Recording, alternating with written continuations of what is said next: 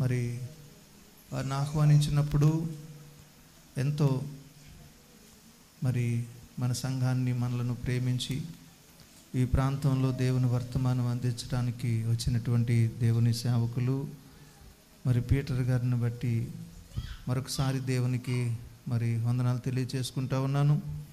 మరి వారు వచ్చినందుకు నేను ఎంతో సంతోషిస్తూ ఉన్నాను. సమయంలో దేవుని సేవకులు వచ్చి వర్తమానం అందించాలని వారిని ప్రేమతో ఆహ్వానిస్తూ ఉన్నాను.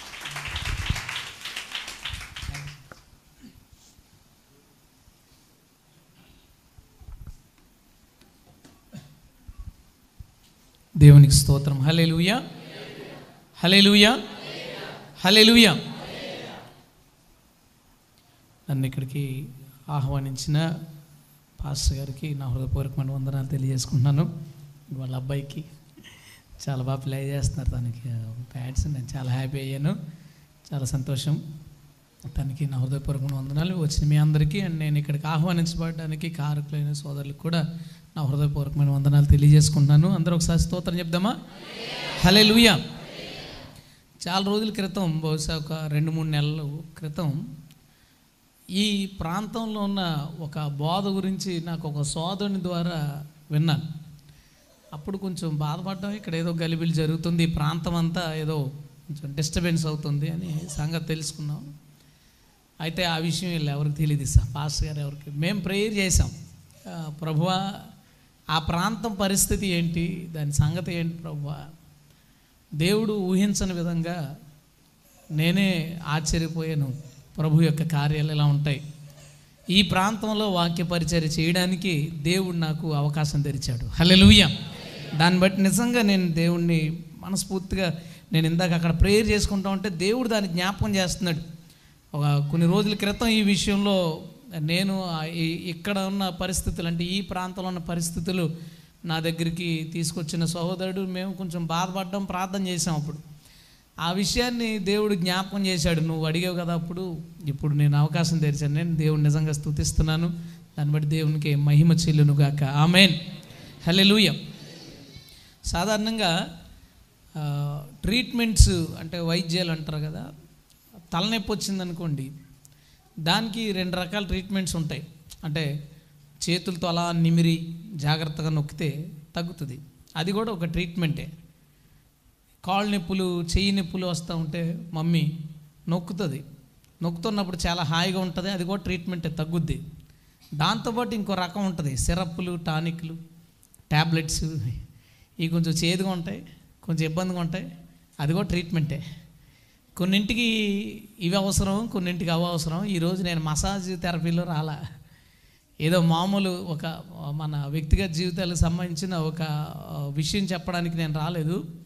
కొంచెం టానిక్ లాంటిది ట్యాబ్లెట్స్ లాంటిది లోపల నుంచి మన జీవితాలకి మన భవిష్యత్తుకి అవసరమైన విషయాలు మీ దగ్గర పంచుకోవడానికి నేను వచ్చాను. కాబట్టి కొంచెం కొంతమందికి నిద్ర రావడానికి అవకాశం ఉంటుంది కొంచెం ఇబ్బంది కలగడానికి అవకాశం ఉంటుంది. కానీ నా మీద దయించి నేను చెప్తున్న మాటల్ని కొంచెం శ్రద్ధగా ఆలోచన ఆలోచనాత్మకంగా వినాల్సిందిగా కోరుకుంటున్నాను. మామూలుగా సాధారణమైన మెసేజ్ చెప్పేటప్పుడు ఎలాగా మన వ్యక్తిగత జీవితాలకు సంబంధించింది కాబట్టి అది అలా వినేస్తాం అయిపోతుంది వన్ అవర్ ఈజీగా. అయితే ఒక విషయాన్ని ఒక ముఖ్యమైన విషయాన్ని లోతుగా ఆలోచించాల్సిన ఒక సంగతి మన ముందుకు వచ్చినప్పుడు అది కొంచెం హెవీ ఫుడ్ అది కొంచెం గట్టి ఆహారం దాన్ని కొంచెం జాగ్రత్తగా స్వీకరించాల్సిన అవసరం ఉంటుంది. ఈరోజు నేను ఇంచుమించు అలాంటి విషయాలు చెప్పడానికి ప్రయత్నిస్తాను. కొంచెం జాగ్రత్తగా వినండి. మూలవచనంగా ఆ, రాసిన మొదటి పత్రిక రెండో అధ్యాయం. కొరింథీయులకు రాసిన మొదటి పత్రిక రెండో అధ్యాయం. పద్నాలుగో వచనం నుంచి నేను చదువుతాను పద్నాలుగు పదిహేను వచనాలు. నేను చదువుతాను రిఫరెన్సెస్ అన్ని నేను చదువుతాను. అందరూ మాత్రం తీయండి. ప్రకృతి సంబంధి అయిన మనుషుడు దేవుని ఆత్మ విషయాల్ని అంగీకరింపడు. అవి అతనికి వెర్రిగా ఉన్నవి. అవి ఆత్మానుభవము చేతనే వివేచింపదగును గనుక అతడు వాటిని గ్రహింపజాలడు. ఆత్మ సంబంధి అయిన వాడు అన్నిటినీ వివేచించును కానీ అతడెవని చేతనైనను వివేచింపబడడు. మరలా ఇంకా ఇంకా కొంచెం ముందు చదివితే ఇంకా బాగుంటుంది. పదమూడవ వచనం. మనుష్య జ్ఞానం నేర్పు మాటలతో కాక ఆత్మ సంబంధమైన సంగతులను ఆత్మ సంబంధమైన సంగతులతో సరిచూచుచు ఆత్మ నేర్పు మాటలతో వీటిని గూర్చే మేము బోధించుచున్నాం. ప్రకృతి సంబంధి అయిన మనుషుడు దేవుని ఆత్మ విషయాలను అంగీకరింపడు. అవి అతనికి వెర్రిగా ఉన్నాయి. అవి ఆత్మానుభవము చేతనే వివేచింపదగును గనుక అతడు వాటిని గ్రహింపజాలడు. ఆత్మ సంబంధి అయిన వాడు అన్నిటినీ వివేచించును గాని అతడెవని చేతనైనను వివేచింపబడడు. కొరింది సంఘంలో ఉన్న రెండు గ్రూపుల కోసం ఇక్కడ దేవుడు మాట్లాడుతున్నాడు. అది కొరింది సంఘంలోనే కాదు అన్ని సంఘాల్లోనే ఉంటారు. ఆ రెండు గ్రూపులు ఎవరంటే ప్రకృతి సంబంధులు ఆత్మ సంబంధులు. అదేగా మనం ఇక్కడ చదివాం.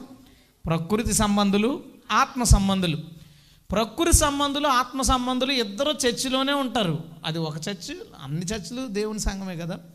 ప్రకృతి సంబంధులు ఆత్మ సంబంధులు ఆ చర్చిలోనే ఉన్నారు. పౌలు ఎలా గుర్తించాడు వాళ్ళనంటే అందులో ఒక బ్యాచ్ అంటున్నారంట నేను పౌలు వాడను నేను అప్పుల్లో వాడను. అంటే నేను పలానా పాస్టర్ గారి బ్యాచ్ నేను పలానా టీం తాలూకా నేను పలానా మినిస్ట్రీ తాలూకా. ఒక వ్యక్తి తనని ఎవరో ఒక మనిషితో అడ్రస్ చేసుకుంటున్నాడు. ఏదో ఒక మినిస్ట్రీతో అడ్రస్ చేసుకుంటున్నాడు. నేను దేవుని మనిషిని నేను క్రీస్తు బిడ్డని అని అడ్రస్ చేసుకోకుండా మాదంతా ఒక టీం. మేము పలానా ఆయన తాలూకు మేము పలానా ఆయనకి సంబంధించిన వాళ్ళమని అడ్రస్ చేసుకుంటున్నారు. అది పౌలు సంఘంలో గమనించి ప్రార్థిస్తే దేవుడు మాట్లాడిన సంగతి. ఎవడైతే ప్రకృతి సంబంధో అతడు మనుషులను బట్టి నేర్చుకుంటాడు మనుషులను బట్టి అతిశయిస్తాడు మనుషులను బట్టి తన తాను రిప్రజెంట్ చేసుకుంటాడు. కానీ దేవుని ప్రజలు మీరెవరు అంటే మేము దేవుని బిడ్డలని చెప్పుకుంటారు. హల్లెలూయా. ఒక చిన్న తేడా. ఇద్దరు ఎందులో ఉన్నారు? ఒక చర్చిలోనే ఉన్నారు. అంటే ఒక్క సన్నిధిలో దేవుని సంఘంలో ప్రకృతి సంబంధులు ఆత్మ సంబంధాలు రెండు బ్యాచ్లు ఉంటారు. ప్రకృతి సంబంధులు ఎవరు అంటే ఆత్మను పొందలేదాళ్ళు. వాళ్ళ ఆత్మను పొందుకోలేదాళ్ళు. ఆత్మ సంబంధులు ఎవరంటే ఆత్మని పొందుకున్నారు. ఇద్దరు ఎందులో ఉన్నారు? చర్చిలోనే ఉన్నారు. వీళ్ళిద్దరూ ఒకే చర్చిలో ఉన్నారు కానీ ప్రకృతి సంబంధులకు వాళ్ళ ప్రకృతి సంబంధులు అని తెలియట్లేదు. కాయ పైగా వాళ్ళు ఏమంటున్నారంటే వీళ్ళ వాళ్ళకి చిన్న చిన్న డిస్కషన్స్ భేదాభిప్రాయాలు వస్తున్నాయి. ఇది కొనసాగుతుంది. కొనసాగుతుండగా ఇంకో మాట చూద్దాం. యోధా పత్రిక. యోధా పత్రిక. పదిహేడవ వచనం నుంచి నేను చదువుతాను. జాగ్రత్తగా చూడండి. అయితే ప్రియులారా అంత్యకాలముందు తమ భక్తిహీనమైన దురాశల చొప్పున నడుచు పరిహాసకులుందురని మన ప్రభువైన యేసుక్రీస్తు అపోస్తులు పూర్వమందు మీతో చెప్పిన మాటలను జ్ఞాపకం చేసుకోండి. అట్టి వారు ప్రకృతి సంబంధులు ఆత్మలేని వారై ఉండి భేదములు కలుగజేయుచున్నారు. అట్టి వారు ప్రకృతి సంబంధులు ఆత్మలేని వారై ఉండి భేదములు కలగజేయుచున్నారు. మనం ఇందాక కురింది సంఘంలో చూస్తే అక్కడ పరిస్థితి ప్రకృతి సంబంధులు ఆత్మ సంబంధులు ఒకే చోట ఉన్నారు. వాళ్ళలో వాళ్ళకు వచ్చిన ఇబ్బంది ఏంటంటే వాళ్ళు ఆత్మ సంబంధమైన సంగతులను అర్థం చేసుకోలేక అపాసిస్తున్నారు చర్చిలోనే అపాసిస్తున్నారు కానీ యోధా పత్రికలో భవిష్యత్తులో జరగబోయే ఒక సంగతి రాశాడు. అదేంటంటే అంచె దినములలో పరిస్థితులు ఎలా ఉంటాయంటే పరిహాసుకులు బయలుదేరి వారు ప్రకృతి సంబంధులను ఆత్మలేని వారై ఉండి భేదములు కలుగజేయుదురు. ఏం చేస్తారట వాళ్ళు? భేదాలు. ఆదిమ సంఘంలోనే ఉన్నారు వాళ్ళు. ఒకే చర్చిలో ఉన్నారు ఏదో సర్దుకుపోతున్నారు వాళ్ళు. కానీ చివరికి వచ్చేసరికి ఆత్మ సంబంధులకి ప్రకృతి సంబంధులకి యుద్ధం జరుగుద్ది. భేదాలు జరుగుతాయి. వివాదాలు వస్తాయి. గొడవలు వస్తాయి. ప్రకృతి సంబంధులు ఆత్మ సంబంధుల్ని బహిరంగంగా వ్యంగ్యపరుస్తారు అపాసిస్తారు ఇబ్బంది పరుస్తారు. ఇది దేవుడు చెప్పిన ప్రవచనం. జరుగుతుందా లేదా? నమ్మ- ముమ్మాటికి జరుగుతుందిగా? ఈ ప్రాంతంలో మరీ ఎక్కువ జరుగుతుందని నాకు వార్తలు వచ్చినాయి. దేవుడు చెప్పిన మాట ఏది నేను అర్థకం కాదు. ప్రకృతి సంబంధులకి ఆత్మ సంబంధులకి ఆదిమ సంఘంలో మొదలైన చిన్న విభేదం అంత్యకాలానికి వచ్చేసరికి అది ఎంత తారాస్థాయికి వెళ్ళిపోద్దంటే గొడవలు పెట్టేస్తారట మనలో మనకి. ప్రకృతి సంబంధులు ఆత్మ సంబంధులకి మధ్యలో ఆత్మ సంబంధుల్లో ఆత్మ సంబంధులకి గొడవలు పెట్టి ఆపాసిస్తారట. ఇది జరగబోయే సంగతి. అయితే ఈరోజు నేనేం చెప్పదలుచుకున్నానంటే ప్రకృతి సంబంధులు ఆత్మ సంబంధుల సంగతి అలా పెడదాం. అసలు వాళ్ళకి ఎందుకు అర్థం కాలేదు? ప్రకృతి సంబంధికి ఆత్మ సంబంధమైన సంగతులు ఎందుకు అర్థం కాలేదు? అదొక్క విషయం గురించి కొంచెం లోతుగా వెళదాం. బహుశా మన అందరి జీవితాలకు కావాల్సిన సంగతులు అందులో ఉంటాయి. దాని పరిశీలనలో మన ముందుకు రాబోయే అంశాలు ఏంటంటే ఆత్మని ఒక వ్యక్తి ఎలా పొందుకుంటాడు? ఆత్మని పొందుకుంటే ఏమవుతుంది? మూడోది ఈ ప్రకృతి సంబంధులు ఆత్మ సంబంధుల మధ్యన పెట్టే చిచ్చులు ఎలాంటివి? మూడు విషయాలు చిన్నగా పరిశీలన చేసుకుంటూ వెళ్దాం. అసలు ఆత్మని ఎలా పొందుకుంటారు? ఎందుకంటే వాళ్ళకి అర్థం కాలేదంటే అర్థం ఏంటి? ఏదో కొంచెం ఏదో- ఉంది. లోతుగా ఏదో ఉంది. లేకపోతే అర్థం కాకుండా ఎందుకు ఉంటుంది? వాళ్ళేం తెలివి తక్కువళ్ళు కాదు కదా. ప్రకృతి సంబంధులు అంటే ఎదుటోడిని అపాసిస్తున్నారంటే వాళ్ళు చాలా బుర్ర ఉన్నవాళ్ళే కానీ అర్థం కాలేదంట.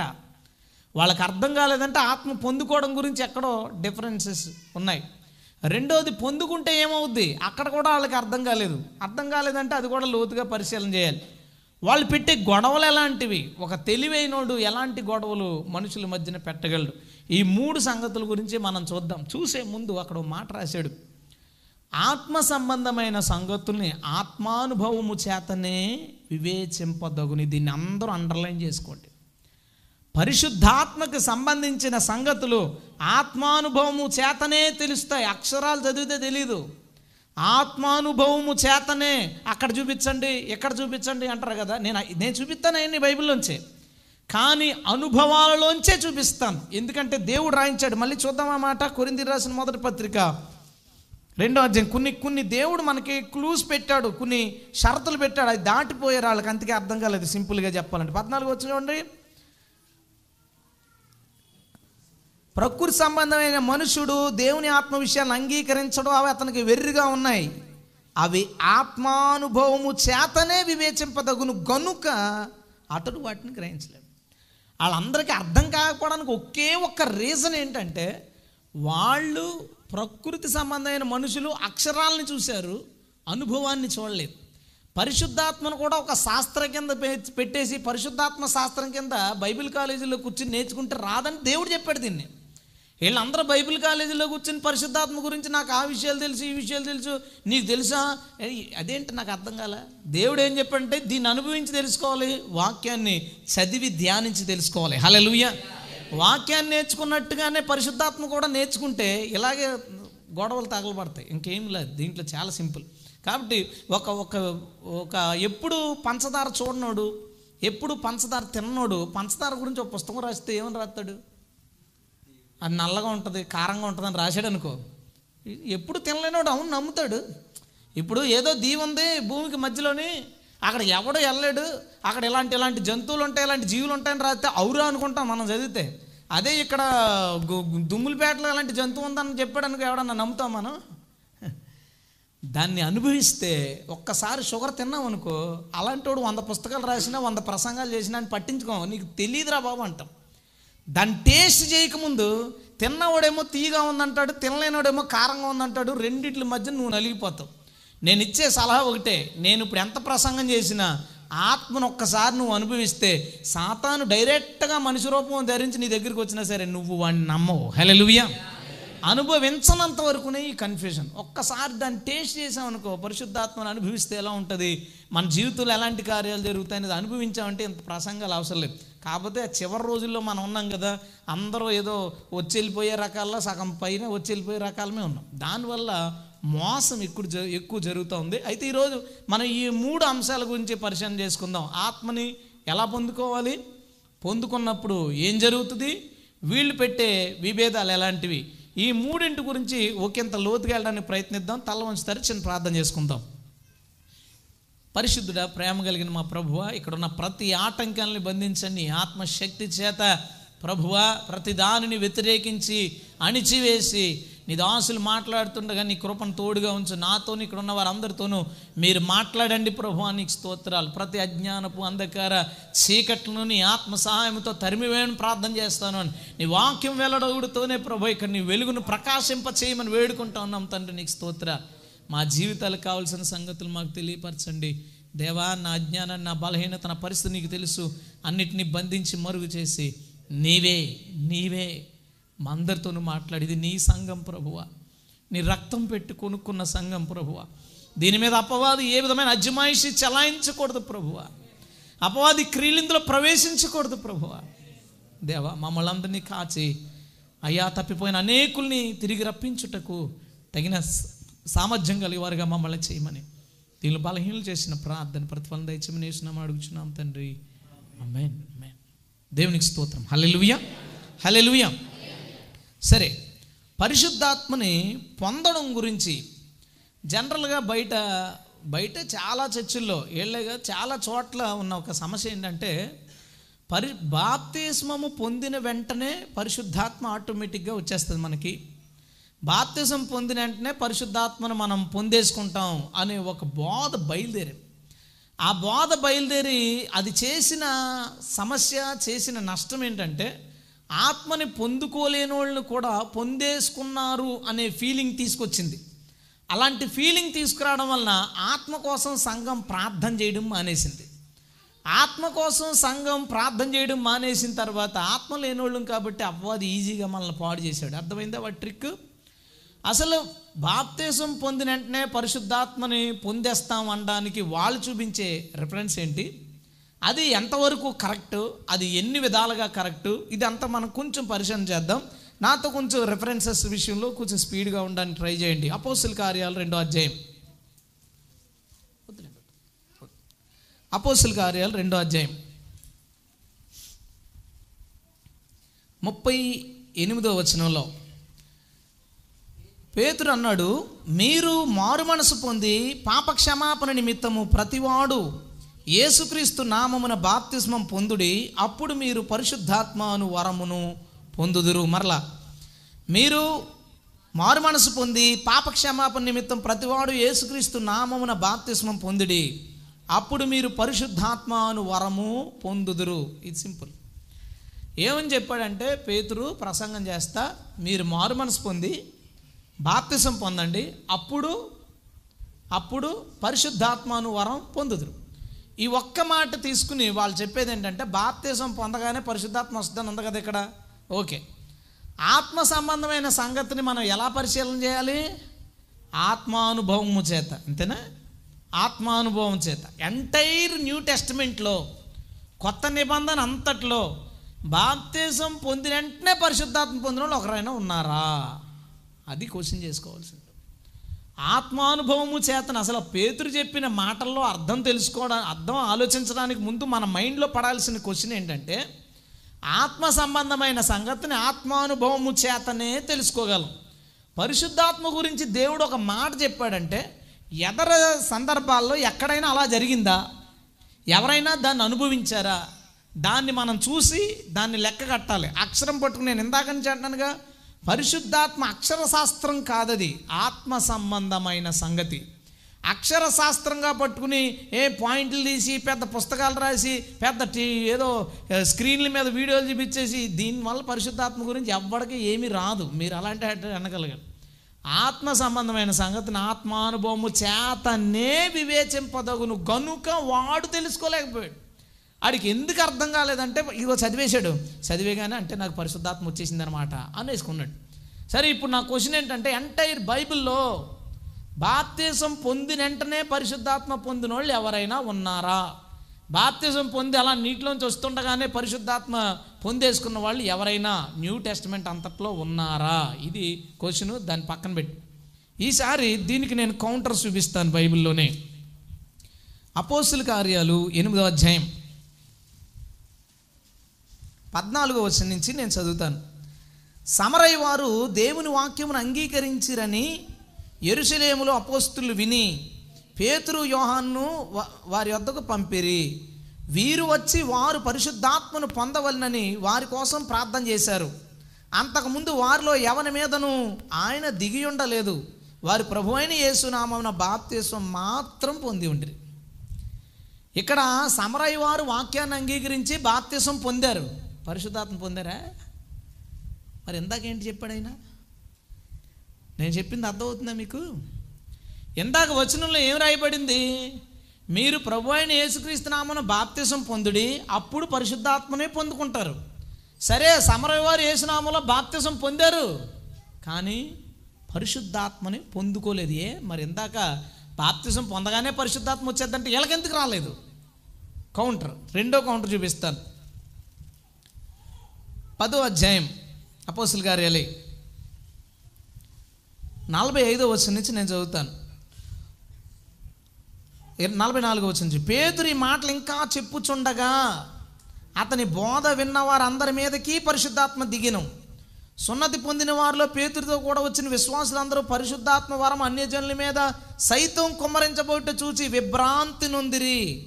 ఏలనగా వారు మను భాషలతో మాట్లాడుతూ దేవుని గనపరుచుండగా వినిరి. అందుకు పేతురు మనవాలే పరిశుద్ధాత్మ పొందిన వీరు బాప్తీసం పొందకుండా ఎవడైనా నీళ్ళకు ఆటంకము చేయగలడా? అని చెప్పి యేసుక్రీస్తు నామందు వారి బాప్తీస్మం పొందవలెనని ఆజ్ఞాపించెను.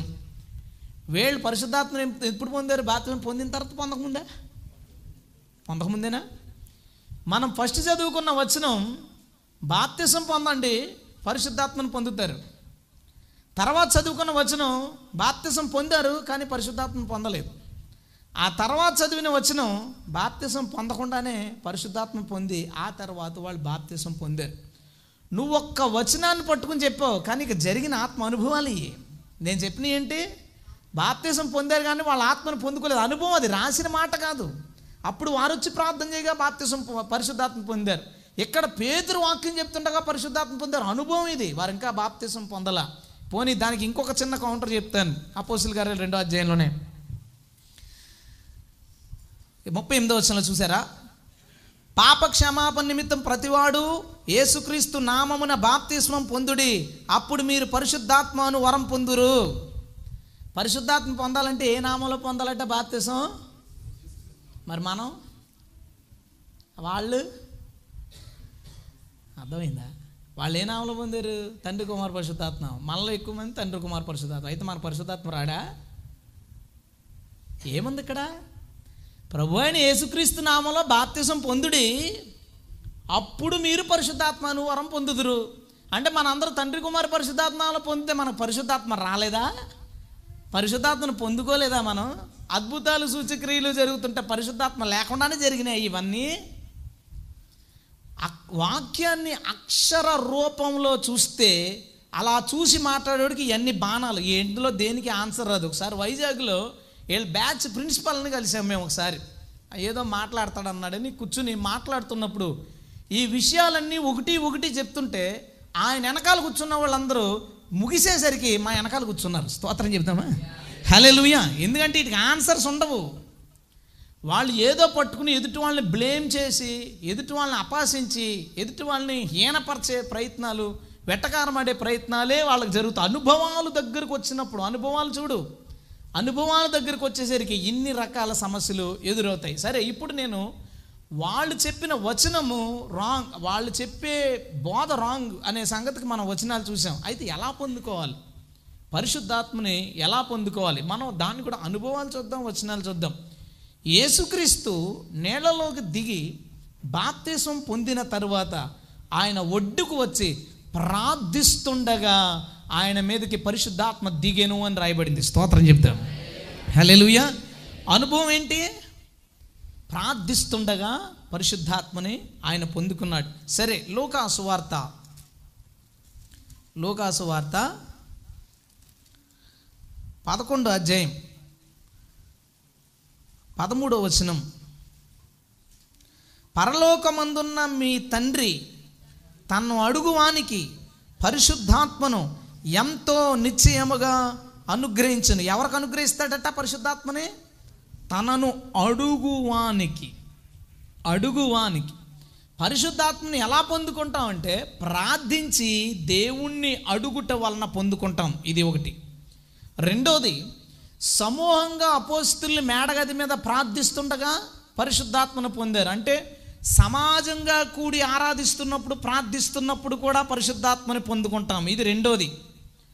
మూడవది చూద్దాం. అపోస్తుల కార్యాలు. పదో అధ్యాయం. నలభై నాలుగో వచనం. పేతురు ఈ మాటలు ఇంకా చెప్పుచుండగా అతని బోధ విన్న వారందరి మీదకి పరిశుద్ధాత్మ దిగను. పరిశుద్ధాత్మని మనిషి పొందుకోవడానికి మూడో అవకాశం ఏంటో చెప్పనా? ఎవరైనా బలంగా వాక్యాన్ని బోధిస్తుండగా బలంగా వాక్య పరిచర్య చేస్తుండగా వింటున్న వారిలో కొందరు పరిశుద్ధాత్మను పొందుకోవడానికి అవకాశం ఉంది. స్తోత్రం చెప్దాం. హలెలుయ అన్ని చాయిస్లు ఆత్మానుభవాలు అన్నీ తీసుకుందాం. ఒక్కొక్కడు ఏకాంతంగా ప్రార్థిస్తున్నప్పుడు పొందుకుంటాడు ఒక్కొక్కరు సమాజంగా కూడి బలంగా ప్రార్థిస్తున్నప్పుడు ఆరాధన చేస్తున్నప్పుడు పొందుకుంటారు. ఒక్కొక్కరు ఎవరో వాక్యాన్ని చెబుతున్నప్పుడు పరిశుద్ధాత్మ కోసం మధ్యని కోసం వాక్యాన్ని చెబుతున్నప్పుడు దాంట్లో ఇన్వాల్వ్ అయినప్పుడు ఆ వ్యక్తి పరిశుద్ధాత్మను పొందుకుంటాడు. ఇది మూడవ చాయిస్. నాలుగో అవకాశం పరిశుద్ధాత్మ పొందుకోవడానికి అపోసులు కార్యాలు ఎనిమిదో అధ్యాయం. పదిహేను వచ్చిన చూసాం కదా వీరు వచ్చి వారు పరిశుద్ధాత్మని పొందవలెనని వారి కోసం ప్రార్థన చేసిరి. ఎవరైనా ఒక సేవకుడు సంథింగ్ ఎవరి మీదైనా చెయ్యించి ప్రార్థన చేసినప్పుడు పరిశుద్ధాత్మని పొందాలి ప్రభువా వీరు నీ ఆత్మని పొందుకోవాలి అని అడిగినప్పుడు వారు పరిశుద్ధాత్మని పొందుకోవడానికి అవకాశం ఉంది. ఈ నాలుగు రకాలుగా మనిషి దేవుని ఆత్మను పొందుకుంటారు. గట్టిగా స్తోత్రం చెప్దామా? హల్లెలూయా. ఈ నాలుగు రకాలుగా బైబిల్లో చెప్పబడిన ప్రతీదీ ఒప్పుకుందాం. మనం ఒక చిన్నప్పుడు ఒక సామెత ఉండరు తాను పట్టిన కుందేలుకి తెలుసా సామెత? తాను పట్టిన కుందేలుకి మూడే కాళ్ళు అంటారు. సామెత తెలియదా పెద్ద ఫేమస్ ఆడ కుందేలు పట్టుకున్నాడంట. కాళ్ళు ఎంత లెక్కెట్టినా మూడే వస్తున్నాయంట. ఎందుకంటే నాలుగో కాళ్ళు చేతితో పట్టుకున్నాడు. ఆడు ఎంత లెక్కెట్టినా మూడే వస్తున్నాడు. పట్టుకున్న కుందేలుకి మూడే కాళ్ళు అంటున్నాడు. మనం అలా వద్దు. నాలుగు లెక్కెడదాం. ఏదో మూల వచనం పట్టుకుని ఆ వచ్చిన ఇదే ఇదే ఇదే అని మనం పట్టుకోవద్దు. వాళ్ళు చెప్పేవి తీసుకుందాం దేవుడు చెప్పేవి తీసుకుందాం అనుభవాలు తీసుకుందాం అన్నీ ఒక దగ్గర పెట్టి దానిలో ఉన్న సారాంశాన్ని ఈరోజు మనం నేర్చుకుందాం. హలెలుయ పరిశుద్ధాత్మని బాప్తిజం పొందుకోమన్నాడు పొందుకుంటాం. తర్వాత పరిశుద్ధాత్మ పొందుకుంటాం అన్నాడు. దానికి దీనికి మధ్యన ఏం చేశారు? అది చదవడాలి దాంట్లో. దానికి మారు మనసు పొందమన్నాడు. ఎలా పొందేస్తాం? ముందు వాక్యం బోధించబడాలి కదా అది రాయబడింది అక్కడ. లేదే? మారు మనసు పొందదు బాప్తిసానికి సిద్ధపడాలి. అది రాయబడలేదు. క్లుప్తంగా మూడు మాటలు చెప్పాడు. మారు మనసు పొందు దానికి కొంచెం టైం పడుద్ది. బాప్తిసం పొందు దానికి కొంచెం టైం పడుద్ది.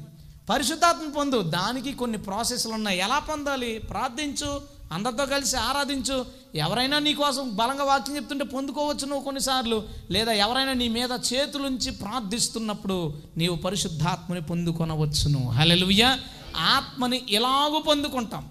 దానికోసం ఎవరైనా ఇందులో ఆత్మను పొందుకోలేని వాళ్ళు ఉంటే పరిశుద్ధాత్మని ఇంకను సంపాదించుకోలేని వాళ్ళు ఉంటే బాగా ప్రార్థన చేయండి ఉపవాసం ఉండి ప్రార్థన చేయండి సంఘంలో మనస్ఫూర్తిగా ఆరాధన చేయండి నలుగురు ఐదుగురు కలిసి ప్రార్థన చేస్తున్నప్పుడు హృదయాన్ని తెరిచి ఆరాధన చేయి హృదయాన్ని తెరిచి ప్రార్థన చేయి. ఎప్పుడైతే నీ ఆలోచనలు మరుగై నీ హృదయం ఖాళీగా ఉండి దేవుణ్ణి అడుగుతుందో అప్పుడు దేవుని ఆత్మ నీలోనికి దిగుతాడు. హలెలూయం మనం ఆలోచిస్తాము ఎవరన్నా వింటారా ఎవరన్నా చూస్తారా ఎవడన్నా నన్ను పరిశీలన చేస్తాను నిన్నెవడు చూస్తాడు ఆరాధన చేసినప్పుడు ఎవడ పనులు ఉంటే?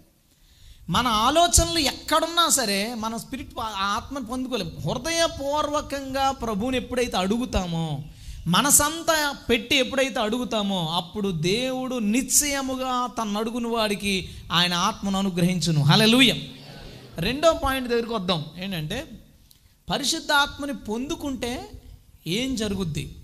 పరిశుద్ధాత్మని ఎలా పొందుకోవాలో చూసాం. వాళ్ళు చెప్పే వచనం చూసాం. అదేమో అనుభవం దగ్గర నిలబడలేదు. దాని సంగతి దాని అర్థం ఏంటో తెలుసుకున్నాం. ఏసుక్రీస్తు నామం బాప్తిజం అంటే ఏసుకి తండ్రి అని పేరు పెట్టబడింది. ఏసుకి ఆత్మ అని పేరు పెట్టబడింది. ఏసుకి ఏసు అని పేరు పెట్టబడింది. తండ్రి కుమార్ పరిశుద్ధాత్మన్న ఏసునామన్న ఒకటే. మనం విడివిడిగా చెప్తున్నాం. వాళ్ళు కలిపి షార్ట్కట్గా చెప్పాడు. అంతా ఒకటే. అది వేరే టాపిక్. దాన్ని ఎప్పుడన్నా చూద్దాం దాని సంగతి. ఇప్పుడు మనం స్పిరిట్ మీద వెళ్తున్నాం కదా మళ్ళీ ఎవరికైనా డౌట్ ఉండిపోద్దామని చిన్నగా నేను దాన్ని టచ్ చేసుకుని వెళ్ళాను. ఆత్మను ఎలా పొందుకోవాలో చూసాం వాళ్ళు చెప్పేది కరెక్ట్ కాదన్న సంగతి మనకు అర్థమైంది. రెండోది పరిశుద్ధాత్మని పొందినప్పుడు ఏమవుతుంది? పరిశుద్ధాత్మని పొందినప్పుడు ఏమవుతుంది? ఇందాక నేను ఉదాహరణ చెప్పానుగా షుగర్ ఎలా ఉంటుందని తిన్నవాడిని అడగాల. దాన్ని ఎప్పుడు చూడలేను అడ చూడలేను అడగకూడదు. పరిశుద్ధాత్మ పొందినప్పుడు ఏమవుతుంది? అనే సంగతిని కూడా అనుభవాలలోంచి బైబిల్లో భక్తులు అనుభవించినవి మళ్ళీ అవుట్కి వెళ్ళిపోను. ఇందులోనే బైబిల్లోనే భక్తులు అనుభవించిన వాటిని నేను మీ ముందుకు తీసుకురావడానికి ప్రయత్నిస్తాను. మొట్టమొదట పరిశుద్ధాత్ముడు ఎప్పుడు దిగాడు ఈ లోకంలోకి? చెప్తారా? పెంతుకోస్తు రోజున. అంతకుముందు పరిశుద్ధాత్మ పనిచేయలేదా భూమి మీద? దావిదేమని ప్రార్థన చేస్తాడు ప్రభా నీ పరిశుద్ధాత్మను నాలోంచి తీసేయకు.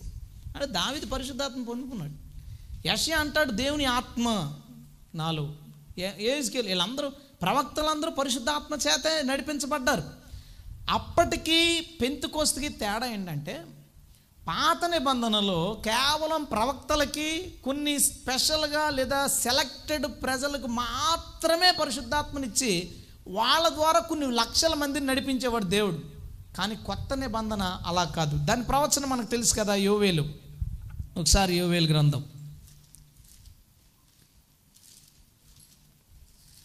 యోవేలు గ్రంథం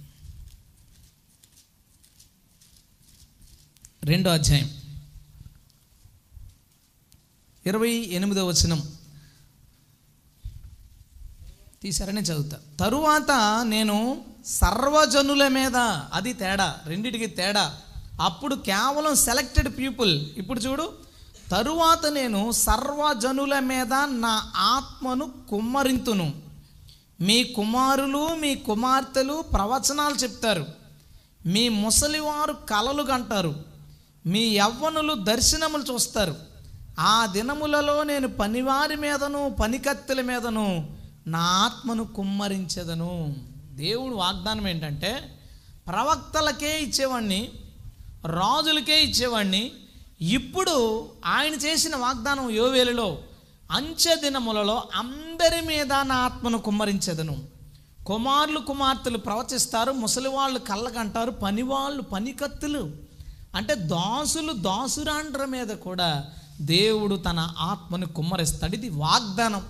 మనం ఏం చేద్దాం అనుకున్నాం ఇందాక నుంచి? వాక్యం పట్టుకుని ఇదే కరెక్ట్ ఇదే కరెక్ట్ అనొద్దు. అనుభవాల్లోకి వెళదామనే కదా అనుకున్నాం.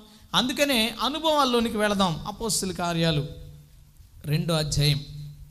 జరిగిన సంగతి మీకు తెలుసు కదా నేను దాన్ని చెప్తాను. అక్కడ అందరు రెండో అధ్యాయంలోకి వచ్చేయండి. అక్కడ జరిగింది ఏంటంటే మేడగది మీద చాలామంది కలిసి బలంగా ప్రార్థన చేస్తున్నారు. చేస్తుండగా పరిశుద్ధాత్ముడు వారి మీదకి దిగాడు.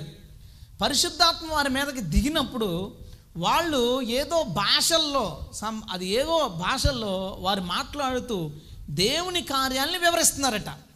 ఆ శబ్దాలకి ఆ మన ఆ మాటలకి అన్నిటికీ అక్కడ పండగ కదా చుట్టూ ఉన్న అన్ని ప్రాంతాల నుంచి వచ్చిన జనమందరూ ఆ మేడగ దగ్గరికి వచ్చేసారు వచ్చినప్పుడు అక్కడ రెండు విషయాలు జరిగినాయి చూసేవాళ్ళు. అవే పరిశుద్ధాత్మ దిగినప్పుడు జరుగుతాయి. చూసేవాళ్ళు రెండు విషయాలు. ఒకటి ఆశ్చర్యపోయారు. వీళ్ళేంటి మన భాషలో మాట్లాడుతున్నారు? వీళ్ళు గల్లీలు కదా వీళ్ళు ప్లేస్ వేరు కదా వీళ్ళు మన సొంత భాషలో మాట్లాడుతున్నారేంటి? అంటే వీళ్ళకి ఏదో శక్తి ఉందిరా అని ఆశ్చర్యపోతున్నారు ఒక బ్యాచ్. రెండో బ్యాచ్ మందు తాగినట్టున్నారు వీళ్ళు. అపహసిస్తున్నారు. అంటే వీళ్ళు ఆత్మచేత నింపబడి ఉన్న స్థలంలో ఉండలేకపోతున్నారు. వాళ్ళ స్వా వాళ్ళ బాడీ వాళ్ళ స్వాధీనం లేదు. చూసినప్పుడు చూసినట్టు అనుకున్నాడు వీళ్ళు తాగేశారా అని వెటకారం చేస్తున్నారు. ఇంకో బ్యాచ్ ఆశ్చర్యపోయి మారు మనసు పొంది దేవుడి దగ్గరికి వచ్చారు. హల్లెలూయ. అదే జరుగుద్దిగా బయట. మనం కానీ పరిశుద్ధాత్మ గురించి ప్రార్థన చేసినప్పుడు ఆరాధన చేసినప్పుడు ఆత్మచేత నింపడినప్పుడు గబుక్కొని కేకేసినా అరిచినా ఒకవేళ పడినా తూలినా ఆ పక్కనోడు అమ్మో దేవుడు వచ్చేసాడు రా. అమ్మో ప్రభు నాకు కూడా సహాయం చే అనేవాడు ఉంటాడు. ఇంకొకడు ఈడేంట్రా ఎలా తూలిపోతున్నాడు పూనకం వచ్చిన వాళ్ళగా తప్పేం లేదు. ఫస్ట్ నుంచి బ్యాచ్ ఉంది. మొదటి నుంచి పరిశుద్ధాత్మ పొందినప్పుడు అపాసించే బ్యాచ్ ఉంటుంది. ఆత్మ పొందినప్పుడు ఏమవుద్దంటే పొందిన వాళ్ళు ఏం జరుగుతుందో చెప్పట్లా? చూసిన వాళ్ళు అయితే ఆశ్చర్యపోయి దేవుని ఎడల భయం కలుగుతుంది లేదా అపహాసం కలుగుతుంది. ఈ రెండు మనం ఆత్మ పొందినప్పుడు జరుగుతుంటే మనం పొందుతున్నది పరిశుద్ధాత్మే. హల్లెలూయా. జరుగుతుందా మీ ఏరియాలో? ఎట్టకారాలు ఆడుతున్నారమ్మా? అలా పడిపోతున్నారేంటి? ఇలా పడిపోతున్నారేంటి? ఇలా అరుస్తున్నారంటే? నెటకరాలు ఆడుతున్నారా? అయితే సంతోషించండి మనం మేడగద అనుభవంలో ఉన్నాం. హల్లెలూయా. వాళ్ళేంట్రా బాబు ఇలా అంటున్నారో నువ్వు ఏదో వింతగా ఫీల్ అయిపోకో. అప్పుడు మందు తాగేసారు అపహరించారు కదా వాళ్ళ తమ్ముళ్ళు వెళ్ళావు వాళ్ళ వంశం ఒకటి సాగుద్ది కదా. ఆత్మను చూసి ఆత్మశక్తిని బట్టి మారు మనసు పొందే వంశము కొనసాగుద్ది. ఆత్మను పొందుకున్న వాళ్ళని చూసి అపహసించే వంశము కొనసాగుద్ది. ఆ వంశం బయట తిరుగుతూ ఉంది ఈ వంశం లోపల తిరుగుతూ ఉంది. మనకి వారికి ఎప్పుడు విభేదాలు ఉంటాయి యోధాపత్రిక చెప్పింది ఆ సంగతి. మనం కొంచెం బలం పొందుకుని వాళ్ళ ఆత్మలోనికి లాగాలి అగ్నిలోంచి లాగినట్లు కొందరు. మనం అందులో పడకూడదు. అర్థమైందా? వాళ్ళు లాగాలి అవకాశం ఉంటే లేదా నువ్వు ఉన్న దాంట్లో స్థిరంగా నిలబడు. అంతే తప్ప వాళ్ళ దానిలోకి నువ్వు పడకూడదు. ఎందుకంటే అపహాసకుల స్థలం అది. అపహాసుకుల బ్యాచ్ అది. అపహాసుకుల తరం అది. దానికి మనకి చాలా వేరియేషన్ దూరం ఉండాలి. సరే పొందినప్పుడు చూసేవాళ్ళు ఏం జరుగుతుందో చూసాం ఇప్పుడు కూడా జరుగుతుంది. కొంత కన్ఫర్మేషన్కి వచ్చాం. పొందిన వాళ్ళలో ఏం జరిగింది? అక్కడ మనం చదువుతుంటే కుమారులు కుమార్తెలు ప్రవచనాలు చెప్తారు దర్శనాలు చూస్తారు కళ్ళకంటారు ఇంకోటి రాశాడు అక్కడ. చూద్దామా? పంతొమ్మిది పైన ఆకాశమందు మహత్కార్యాలు క్రింద భూమి మీద సూచక క్రియలు. క్రింద భూమి మీద ఏం జరుగుతాయి? సూచక క్రియ. ఏదో ఒక వింత క్రియ జరుగుద్దంట.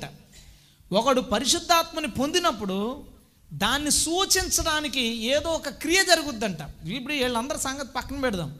వీళ్ళందరూ ఏమంటారంటే నీటిలో దిగి వచ్చేసి పరిశుద్ధాత్మ పొందేసాను అంటాడు పరిశుధాత్మ పొందే ఉండడానికి రుజువు ఏంటంటే పరిశుధాత్మ పొందడానికి రుజువు ఏంటి?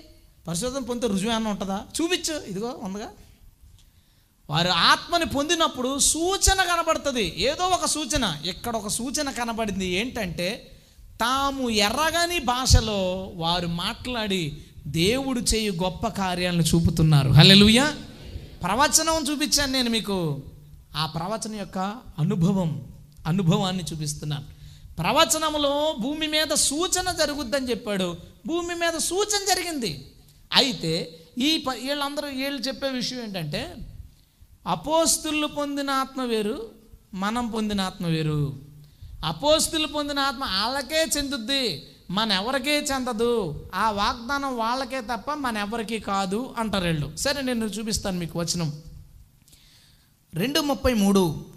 కాగా ఆయన దేవుని కుడిపార్శ్వం హెచ్చింపబడి పరిశుద్ధాత్మను గూర్చిన వాగ్దానము తండ్రి వలన పొంది. మీరు చూచుచూ వినుచున్న దీనిని కుమ్మరించి ఉన్నాడు. వాగ్దానాన్ని పొంది ఆ వాగ్దానాన్ని మన మీద కుమ్మరించాడు. ముప్పై తొమ్మిదో వచనం. ఈ వాగ్దానం మీకును మీ పిల్లలకును దూరస్తులందరికీ అనగా ప్రభువైన మన దేవుడు తన యొద్దకు పిలిచిన వారందరికీ చెందునని వారితో చెప్పాను. హాలెలుయ ఎవరికమ్మా? ఆత్మ వాళ్ళు పొందుకున్న అభిషేకం ఉందే. వాళ్ళ మీదకి దిగిన శక్తి అనే అభిషేకం ఉందే. ఆ వాగ్దానం ఎవరికంట? ప్రభువైన దేవుడు తమ వద్దకు పిలిచిన వారందరికీ. అంటే బయట ఉన్న వాళ్ళకి లేదంటే అర్థం ఏంటంటే దేవుడు పిల్లలేదు ఆయన ఎవడో బైబిల్ కాలేజ్ పిలిచింది. ఏదో మినిస్ట్రీ పిలిచింది. ఎవడో మనిషి పిలిచాడు. మనుషులు మినిస్ట్రీలు కాలేజీలు పిలిచిన వాళ్ళు కాదు వాగ్దానం. దేవుడు పిలిచిన వారికి ఈ వాగ్దానం చెందుతుంది. హాలలుయ దీన్ని కాదనడానికి ఎవడు సరిపోతాడు ఇప్పుడు? అపోస్తులే పొందుతారు. అపోస్తులకు మాత్రమే అభిషేకం అంటే దేవుని వాక్యం ఏమంటుందంటే అని నోరు మూసుకోరా బాబు. ఈ వాగ్దానం ఎవరికో తెలుసా? ఈ వాగ్దానం దేవుడు తన వద్దకు పిలిచిన వారందరికీ కలుగును. దానికి రుజువు చూపిస్తాను. ఇప్పుడు వచ్చిన చూపించాను అనుభవం చూపించాలిగా మీకు? అనుభవం చూపించకపోతే ఒప్పుకోకండి నేను ఏం చెప్పినా సరే. అపోసులు గారు పదో అధ్యాయం.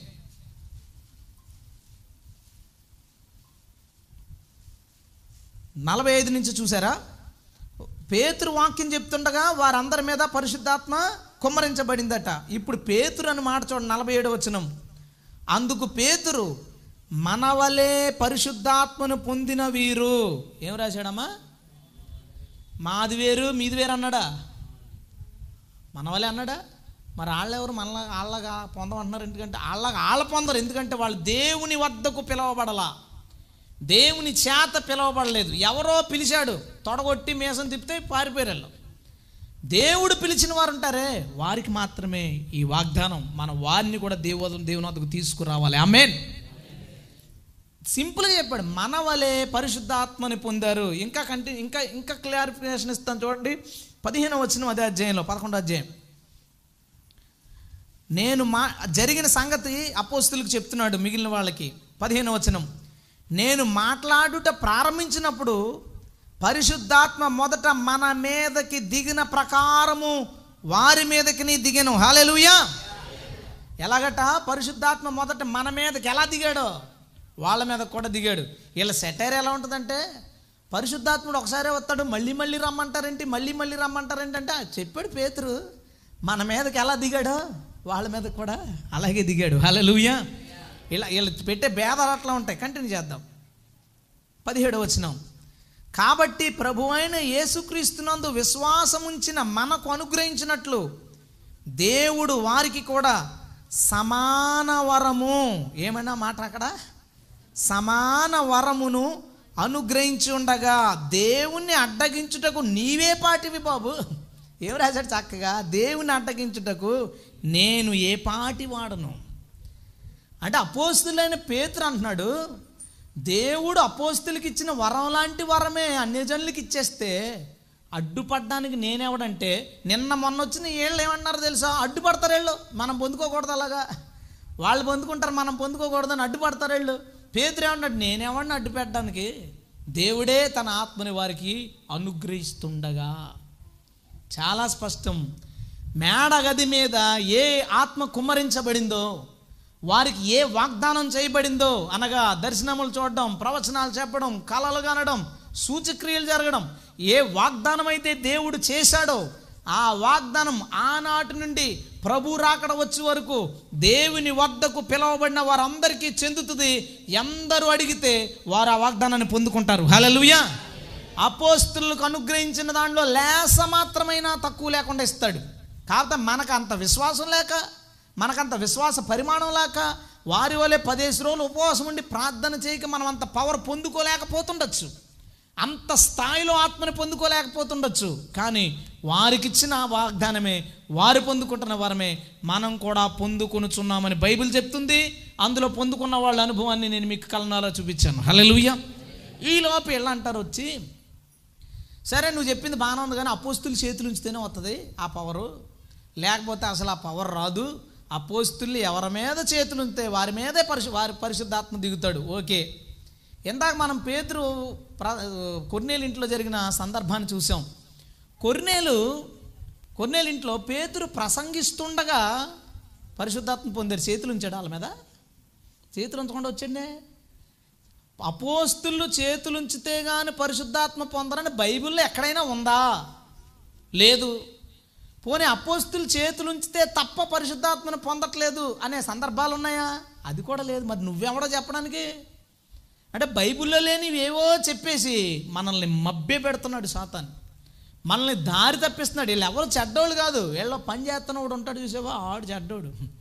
వాళ్ళు పని చేస్తాడు లోపలుండి ప్రకృతి సంబంధి ఆలోచనలు పెట్టి ఆత్మని పొందనివ్వకుండా చేసేసరికి అదే సత్యం అనుకుంటున్నారు. అంతెందుకు మీకు ఒక ఎగ్జాంపుల్ చూపిస్తాను. అపోస్తుల కార్యాలు తొమ్మిదో అధ్యాయంలో ఒక ఇన్సిడెంట్ మీకు చెప్తాను. ఏంటంటే పౌలు క్రైస్తవులను చంపడానికి బయలుదేరతాడు దారిలో యేసుక్రీస్తు ప్రత్యక్షమవుతాడు మారు మనసు పొందుతాడు ఏడుస్తాడు. అప్పుడు జరిగిన ఒక సందర్భం చూడండి పదిహేడు వచనం. అననీయని పంపించాడు దేవుడు అన్నయ్య పౌలతో మాట్లాడుతున్నాడు. అననీయ వెళ్ళి ఆ ఇంట ప్రవేశించి అతని మీద చేతులుంచి సౌలా సోదరుడా సహోదరుడా నీవు వచ్చిన మార్గంలో నీకు కనబడిన ప్రభు అయిన యేసు నీవు దృష్టి పొంది పరిశుద్ధాత్మతో నింపబడినట్లు నన్ను పంపి ఉన్నాడు. అననయ్య అపోస్తుడా? మరి అన్నయ్య ఎలా పరిశుద్ధాత్మతో నింపాడు పౌల్ని? ఏసై ఏం పంపించాడంటే అననీయని అననీయ నువ్వు వెళ్ళి అతని మీద చేతులుంచి పై మచ్చి పది మాటలో చూస్తాడు. ఇదిగో చూడండి పన్నెండవ వచనం.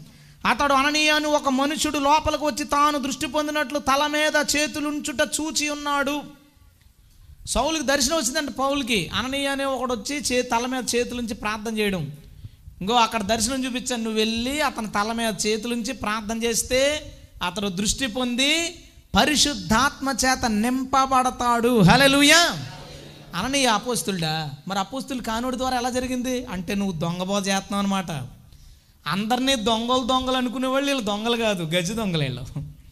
అందరినీ దొంగలు దొంగలు అని చెప్పి బహుశా దొంగడు ఏ చెంపో తప్పేలా పట్టుకుపోతాడు ఈ అట్టుకుపోతాడు వీడు. ఈ బ్యాచ్ తిరుగుతూ ఉంది. చాలా జాగ్రత్త. నీ ఆత్మని నువ్వు జాగ్రత్తగా కాపాడుకో. నాశనహరులు మనుషుల్ని చంపువారు. మనుషుల ఆత్మల్ని నిర్దాక్షిణ్యంగా నాశనం చేయు బ్యాచ్ మన చుట్టూతా సంచారం చేస్తుంది. వారికి తెలుసో తెలియకో నేను ఎరగను. ఏమైతేనో భ్రష్టత్వంలో కలిశారు. వాళ్ళు రావాలని ప్రార్థన చేయడం ఎంత అవసరమో మనం పోకుండా చూసుకోవడం అంతే అవసరం. అలా పోకుండా చూసుకోవాలంటే ఇదిగో ఈ మాటలన్నీ జాగ్రత్త గుర్తుపెట్టుకో. అపోస్తులు చేతులు ఉంచకపోయినా కొర్నేలింట్లో వాళ్ళు బాప్తి పరిశుద్ధాత్మను పొందారు. అననీయ అపోస్తుడు కాకపోయినా అననీయ చేతులుంచి ప్రార్థించగా పౌలు పరిశుద్ధాత్మ చేత నింపబడ్డాడు. హల్లెలూయ. ఈసారి ఇంకొకసారి అంటాడు అతను నువ్వు ఒకసారి పరిశుద్ధాత్మ పొందుకున్నావు కదా మళ్ళీ ఆదివారం ఆదివారం పరిశుద్ధాత్మ ఏంటి? అసలు ఆదివారం ఆదివారం పండగల పండగలకి కోటాల కోటాలకి మళ్ళీ ఆత్మ కావాలని అడుగుతున్నట్టు వెళ్ళిపోయాడు ఆత్మ? అసలు పరిశుద్ధాత్మ వెళ్ళిపోతాడు చెప్పు. నేను అడుగుతున్నాను మామూలు క్యాజువల్గా విమోచన దినం వరకు మనం ఆయన యందు ముద్రించబడి ఉంటుంది వెళ్ళడు ఆయన మనకు వస్తే మనలో ఉంటాడు. ఎప్పుడో ఆర్పేయాలి తప్ప నువ్వు ఆయన వెళ్ళడు ఉంటాడు. మరి లోపల పరిశుద్ధాత్ముడు ఉన్నప్పుడు మరలా నింపబడాల్సిన అవసరం ఉందా మనకి? మళ్ళా నింపబడతారా? అలాంటిది ఏదైనా బైబిల్లో సిచ్యువేషన్ ఉంటే ఓకే అలా ప్రార్థన చేద్దాం. లేకపోతే మాత్రం వచ్చే ఆదివారం నుంచి ఆల్రెడీ పొందుకున్న వాళ్ళు అడగాల్సిన పని లేదు. చూద్దాం అపోస్తుల కార్యాలు నాలుగు అధ్యాయం. అక్కడ అపోస్తులను తీసుకెళ్ళారు పరిశైలి వీళ్ళందరూ వాళ్ళని శిక్షించారు వాళ్ళని హెచ్చరించారు బెదిరించారు బయటికి పంపేశారు. ఇప్పుడు వీళ్ళకి చాలా బాధ భయం వేసింది ఇరవై ఏడు వచ్చిన నుంచి. ఏవి జరగవలన నీ హస్తము నీ సంకల్పమును ముందు నిర్ణయించెను వాటినన్నిటినీ చేయుటకై నీవు అభిషేకించిన నీ పరిశుద్ధుడైన పరిశుద్ధ సేవకుడైన యేసునకు విరోధంగా ఏ రోజును పొంతు పిలాతును అన్యజనులతోనూ ఇస్రాయిలీలు ప్రజలతోని ఈ పట్టణమందు నిజముగా కూడుకుని వీళ్ళందరూ కూడుకున్నారంట దేవుని చిత్తానికి వ్యతిరేకంగా ప్రభువా. ఈ సమయమునందు వారి బెదిరింపులు చూచి రోగులను స్వస్థపరచుటకు నీ పరిశుద్ధ సేవకుడైన యేసునామం ద్వారా సూచిక్రియలు మాత్కార్యులు చేయుటకు నీ చెయ్యి చాచి ఉండగా నీ దాసులు బహుధైర్యముగా నీ వాక్యం బోధించినట్లు అనుగ్రహించి వాళ్ళకి చాలా భయం వేసింది ప్రభా మాకు ధైర్యం కావాలి అని అడిగారు. ముప్పై ఒకటి వారు ప్రార్థన చేయగానే వారు కూడి ఉన్న చోటు కంపించను. అప్పుడు వారందరూ పరిశుద్ధాత్మతో నిండిన వారై దేవుని వాక్యమును ధైర్యముగా బోధించిరి. హల్లెలూయా. రాశాడుగా డైరెక్ట్. మన వ్యక్తిగత జీవితం కొనసాగుతున్నప్పుడు మన జీవితం ముందుకు వెళ్తున్నప్పుడు మనకు ఎదురయ్యే సమస్యలు ఎదురయ్యే వ్యతిరేకతలు అణిచివేతలు అప్పులు మానసిక ఆందోళనలు వీటి వల్ల మనం ఎప్పుడు వీక్ అవుతూ ఉంటాం. చూడు సోమవారం ఎంత ధైర్యంగా ఉంటాం అంత ధైర్యంగా శనివారం శుక్రవారం ఉంటాం మనం. సోమవారం ధైర్యానికి కారణం ఏంటి? ఆదివారం పొందాం పుష్గా ఆదివారం పొందిన పవర్ లేదా శక్తి దేవుని చేత నింపబడడం ఆరాధన వాక్యం వీటి వల్ల సోమ మంగళ బుధవారాలు బాగా సాగొచ్చు. నెమ్మదిగా సండే దూరం అయ్యేసరికి ఒక రకమైన వీక్ అంటే ఈ సమస్యలు పెద్ద అయిపోతుంటే మనం వీక్ అవుతుంటాం. అప్పుడు మరలా నీకేం కావాలి? పరిశుద్ధాత్మ నింపుదలు. ఇక్కడ ఆ సందర్భం రాశాడు అలా ఎన్నిసార్లు పొందుంటారు వాళ్ళు. ఎన్నిసార్లు నింపబడి ఉంటారు. నీవు బలహీనపడిన ప్రతిసారి నీవు దిగులు పడిన ప్రతిసారి నువ్వు అణచబడిన పరి ప్రతిసారి పరిశుద్ధాత్మ శక్తి చేత నీవు నింపబడాలి. హల్లెలూయా. ఈ బైబిల్ చెప్తుంది. బైబిల్ చెప్తుంది. స్పష్టంగా చెప్తుంది. క్లియర్గా చెప్తుంది. ఇందులో డౌట్ పడాల్సిందే అన్ని అన్నీ నేను అనుభవాలు చూపిస్తున్నాను వచనాలు చూపిస్తున్నాను. అయితే ఆత్మ పొందినప్పుడు ఏం జరుగుద్ది అనే దాని గురించి మనం కొంచెం టచ్ చేసాం కదా దాంట్లోకి ఇంకా వెళ్దాం దర్శనాలు చూస్తారు. దర్శనం అంటే మనం ప్రార్థించేటప్పుడు పరవశించినప్పుడు కావచ్చు నిద్రపోయినప్పుడు కావచ్చు. కళల్లో దర్శనాలు. దేవుడు మనుషులతో మాట్లాడతాడు. దేవుడు మనుషులతో మాట్లాడతాడు. ఓకే. ఇదే మాట ప్రకృతి సంబంధ దగ్గర అనగానే కిత్త కిత్తలు పెట్టినట్టు నవ్వేసుకుని ఆహా దేవుడు మనుషులతో మాట్లాడడం ఏంట్రా? పిచ్చి కాకపోతే? అరే అన్యుడంటే బారలేదు. ఎందుకంటే వాళ్ళకి తెలియదుగా వాళ్ళకి దేవుడు మనుషులతో మాట్లాడడం తెలియదు మా అన్న ఆర్ఎస్ఎస్లో ఉంటాడు. మానే అన్న అంటాడు మీ క్రైస్తవులు దేవుడు మాట్లాడతాడు అంటారు దేవుడు మాట్లాడతాడు అటు ఇటు అది తెలియదు ఎందుకంటే వాళ్ళు దేవుడితో మాట్లాడటమే కానీ ఎండడం తెలియదు కదా వాళ్ళకి. వాళ్ళు దేవుడికి ఇవ్వడమే కానీ తీసుకోవడం తెలియదు మనం ఏంటి ఇచ్చిన ఇవ్వకపోయినా వచ్చేస్తూ ఉంటాయి అక్కడి నుంచి. మనం మాట్లాడుతూ ఉంటే మనకు ఆన్సర్ వస్తుంది మన అనుభవం వేరు వాళ్ళకి తెలియదు ఓ క్రైస్తవుడు ఆ మాట అంటే ఎంత జోకు? దేవుడు మనిషితో మాట్లాడ్డు. అంటే ఏమయ్యా మాట్లాడకపోవడం ఏంటి అనగానే తీసేస్తా టప్పా టప్పా వీళ్ళంతా అక్షరం పెచ్చు కదా. ఓ రెండు రిఫరెన్స్లు తెస్తాడు. ఇంకా అంతకు మించి తీయడానికి ఏముండదు ఏంటి ఆ రెండు అంటే ఎవడను ఎప్పుడును దేవుణ్ణి చూడలేదు దేవుని స్వరం వినలేదు.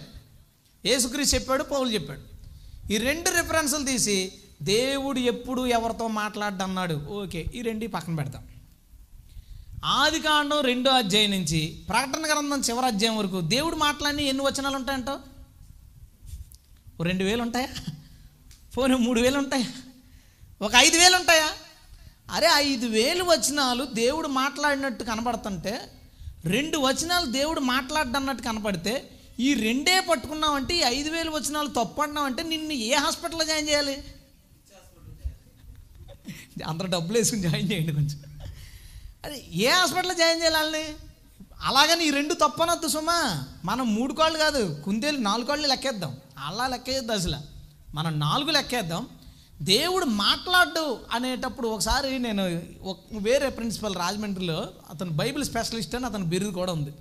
ఆయనతో ఎందుకో అనుకోకుండా కూర్చొని మాట్లాడాల్సిన మాట్లాడుతుంటే అంటే ఒక ఆల్బమ్ క్రిస్టియన్ ఆల్బమ్ విషయంలో నేను వెళ్ళాను మ్యూజిక్ డైరెక్టర్ దగ్గరికి ఆయన వచ్చాడు.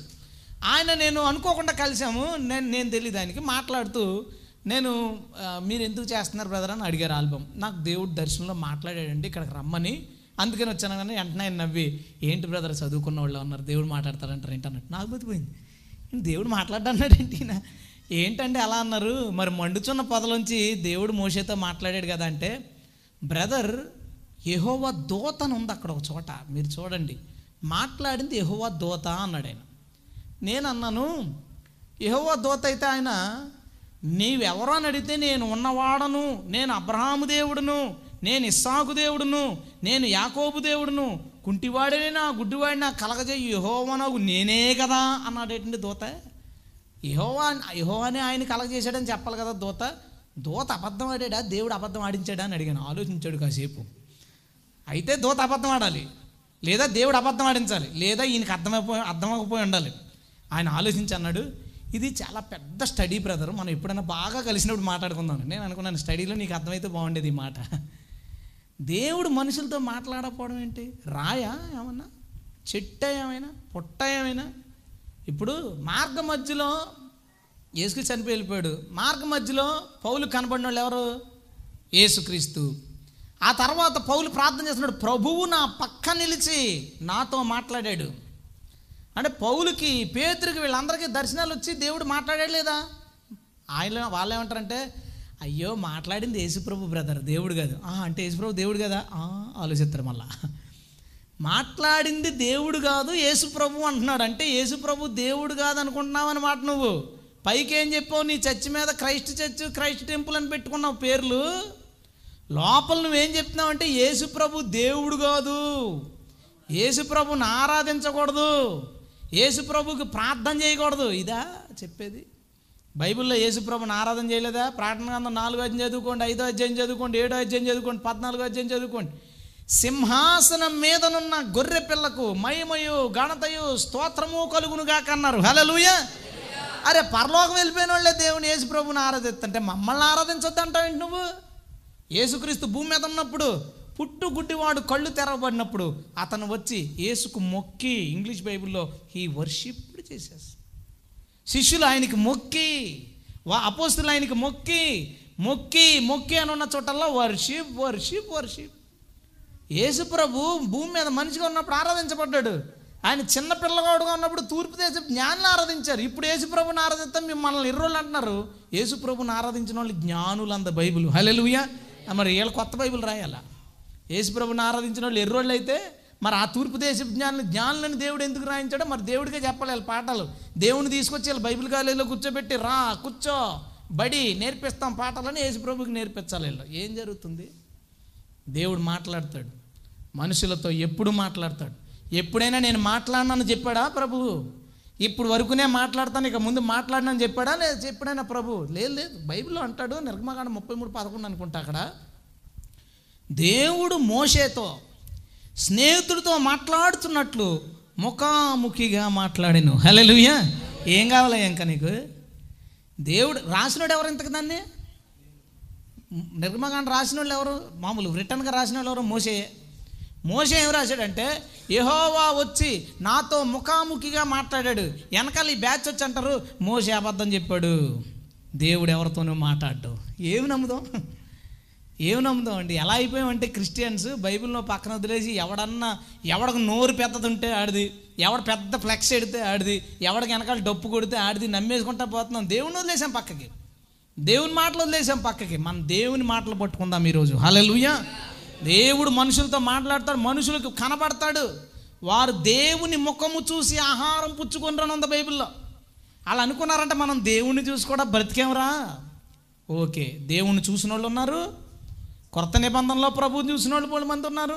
దేవుడు మాట్లాడిన వాళ్ళు భక్తులందరూ దేవుడు మాట్లాడిన వాళ్ళే అయితే ఈ రెండు వచనాలు ఎందుకు అలా చెప్పాయి? ఏ రెండు వచనాలు? ఎవడను ఎప్పుడునో దేవుణ్ణి చూడలేదు ఆయన స్వరమును వినలేదు.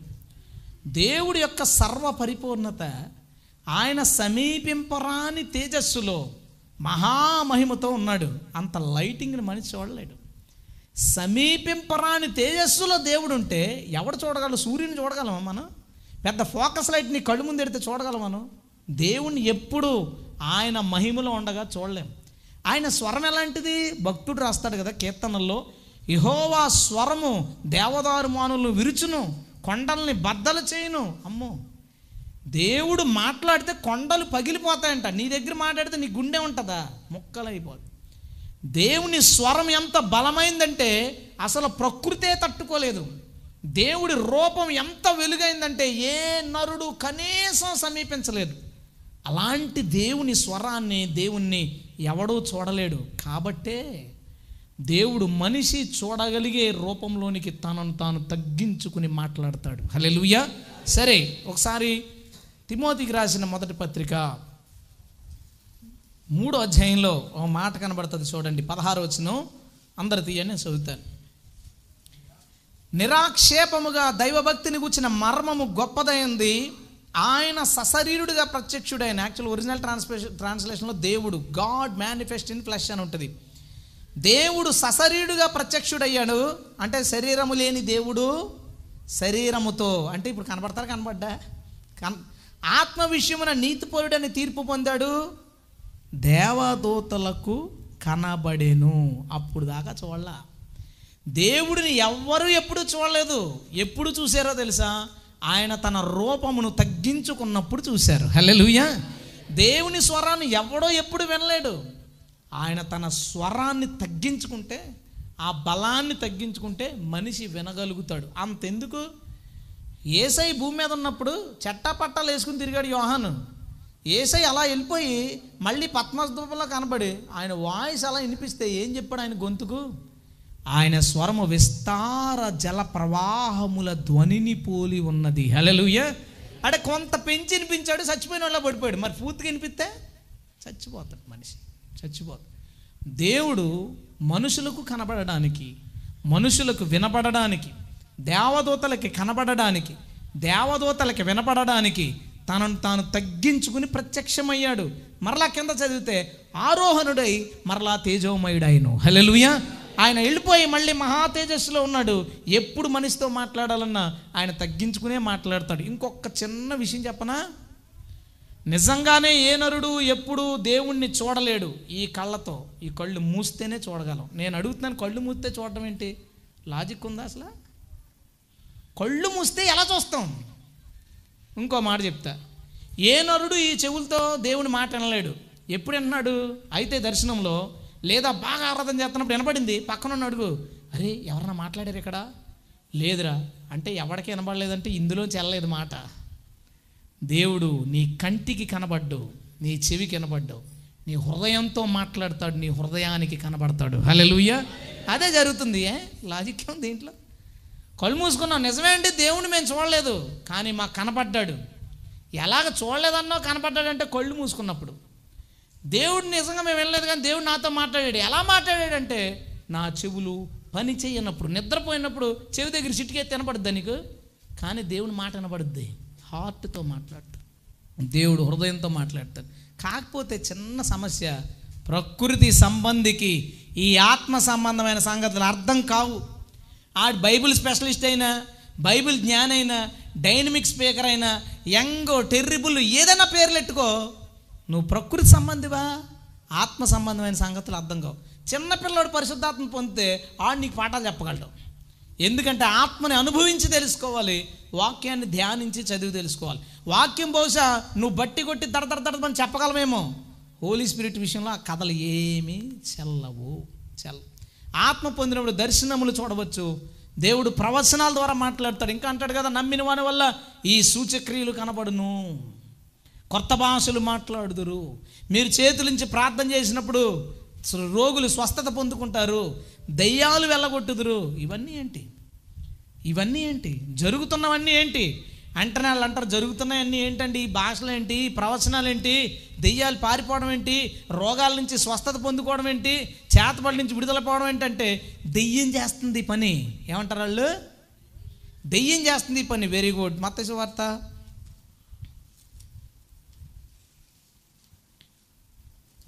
మత్తయ్య వార్త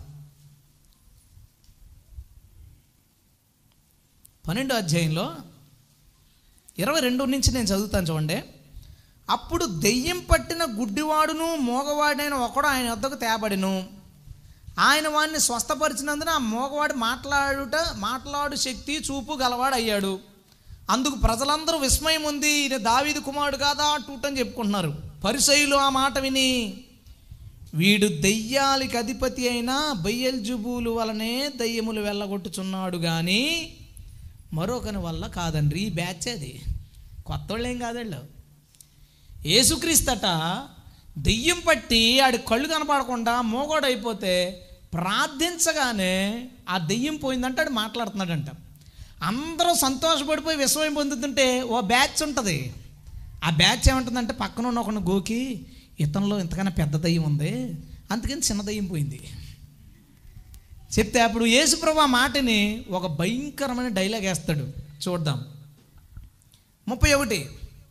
కాగా నేను మీతో చెప్పున్నదేమనగా మనుషులు చేయు ప్రతి పాపమును దూషణయు వారికి క్షమించబడును కానీ ఆత్మను దెయ్యం అంటున్నారు కదా. ఆత్మ విషయమైన దూషణకు పాప క్షమాపణ లేదు. మనుషు కుమారునికి విరోధంగా మాట్లాడువానికి పాప క్షమాపణ కలదు కానీ పరిశుద్ధాత్మకు విరోధంగా మాట్లాడువానికి ఈ యుగమందైనను రాబో యుగమందైనను పాప క్షమాపణ లేదు. ధైర్యం చేద్దామా? పరిశుద్ధాత్మ గురించి ఎటకరాలాడడానికి?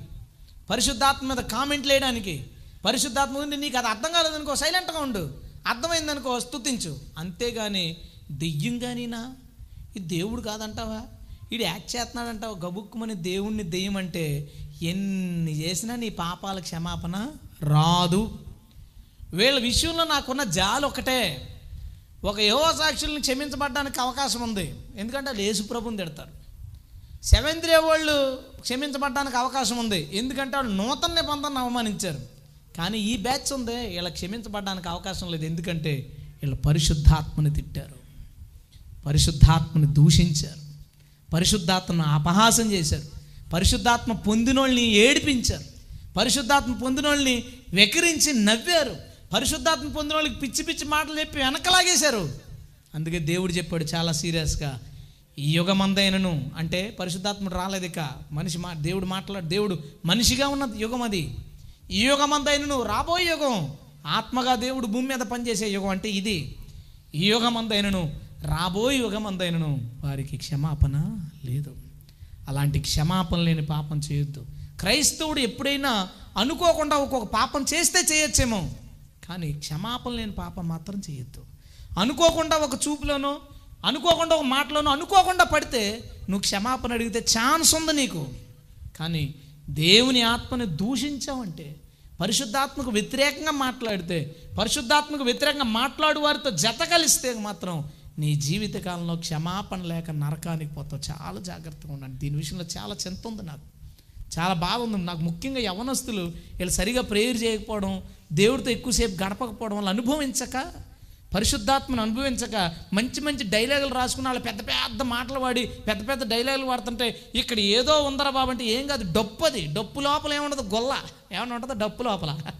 అది బాగా మోగుద్ది. ఏమీ లేని గొల్ల బాగా మోగుద్ది. వాళ్ళ దగ్గర ఏమీ లేదు. దేవుని ఆత్మశక్తి లేదు. వాళ్ళ దగ్గర ఏదో వాక్యం ఉందో అట్టుటే. అరే అనుభవించాల్సిన దాన్ని నువ్వు చదివి అప్ప చెప్తే ఎలా కుదురుతుంది?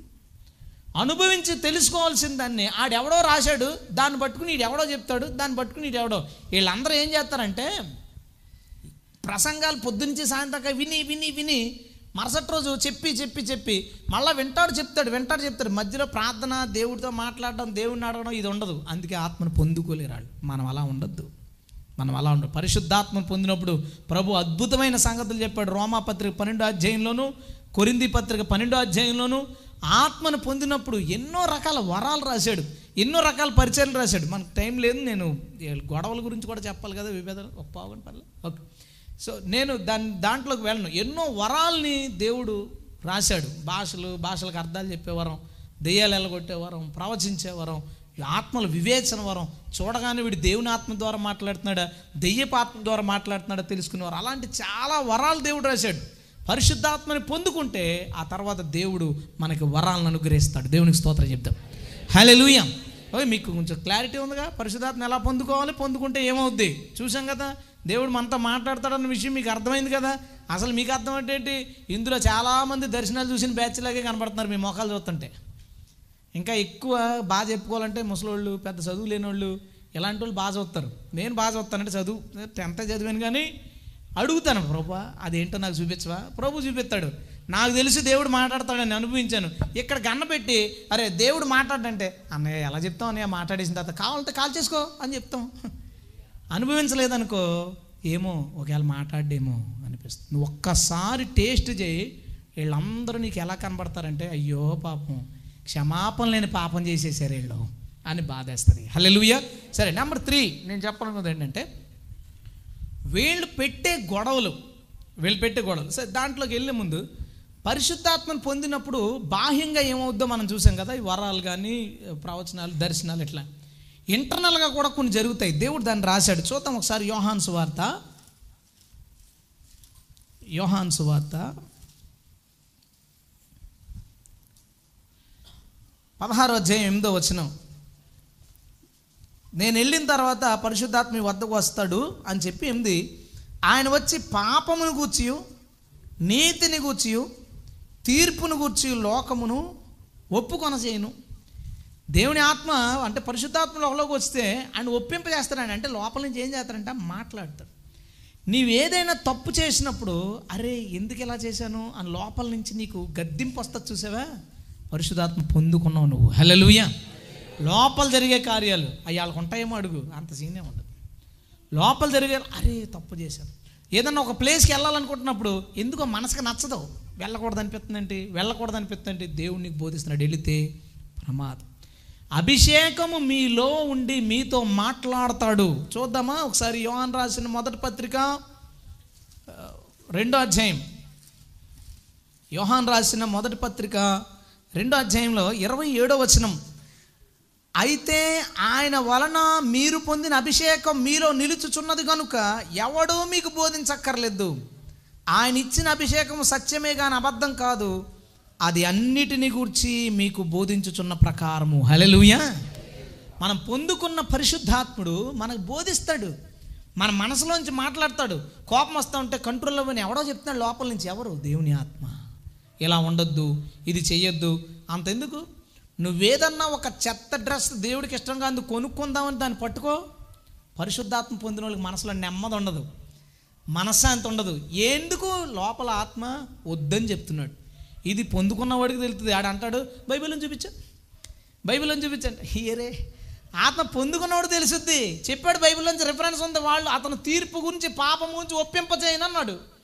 ఒప్పింప పడుతున్నాం మనం. నీకు ఒప్పింప చేయను అన్నాడు కదా నువ్వు ఒప్పింప పడుతున్నావని పొందుకోలేను అన్నాడు. వాడికి తెలియదు విషయం ఏదో. వాళ్ళకి ఏమీ సత్యాసత్యాలు తెలియదు. ఎవడో రాశాడు. ఆ రాసిన స్క్రిప్ట్ పట్టుకుని వాళ్ళ జీవితాలు అలా సాగిపోతారు. మనం అలా కాదు. మనలో దేవుని ఆత్మ ఉండాలి.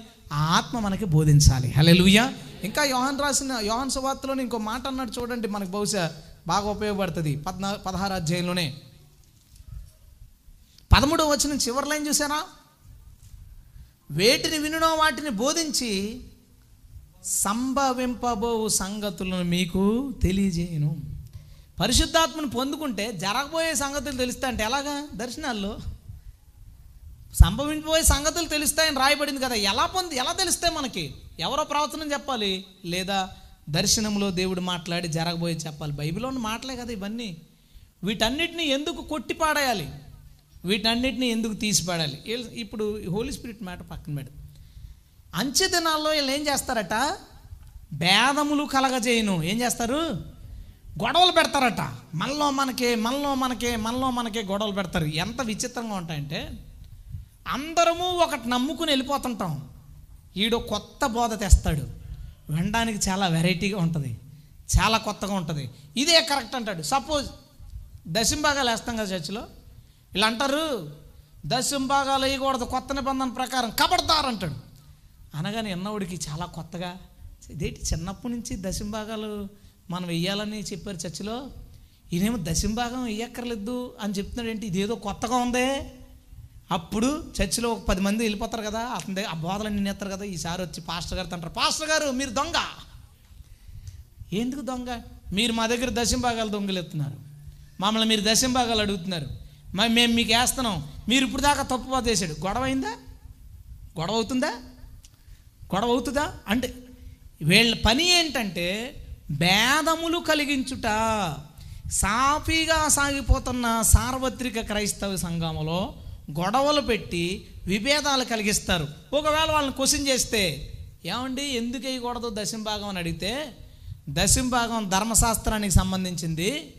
మీరు చూపిస్తున్న మలాకి గ్రంథమా మీకాలు మీరు దేవుని ధనాన్ని దొంగలిస్తున్నారు అది పాత నిబంధన ధర్మశాస్త్రానికి సంబంధించింది. కొత్త నిబంధన ప్రకారం దశంభాగాలు తీసుకోకూడదు అని అంటారు వాళ్ళు.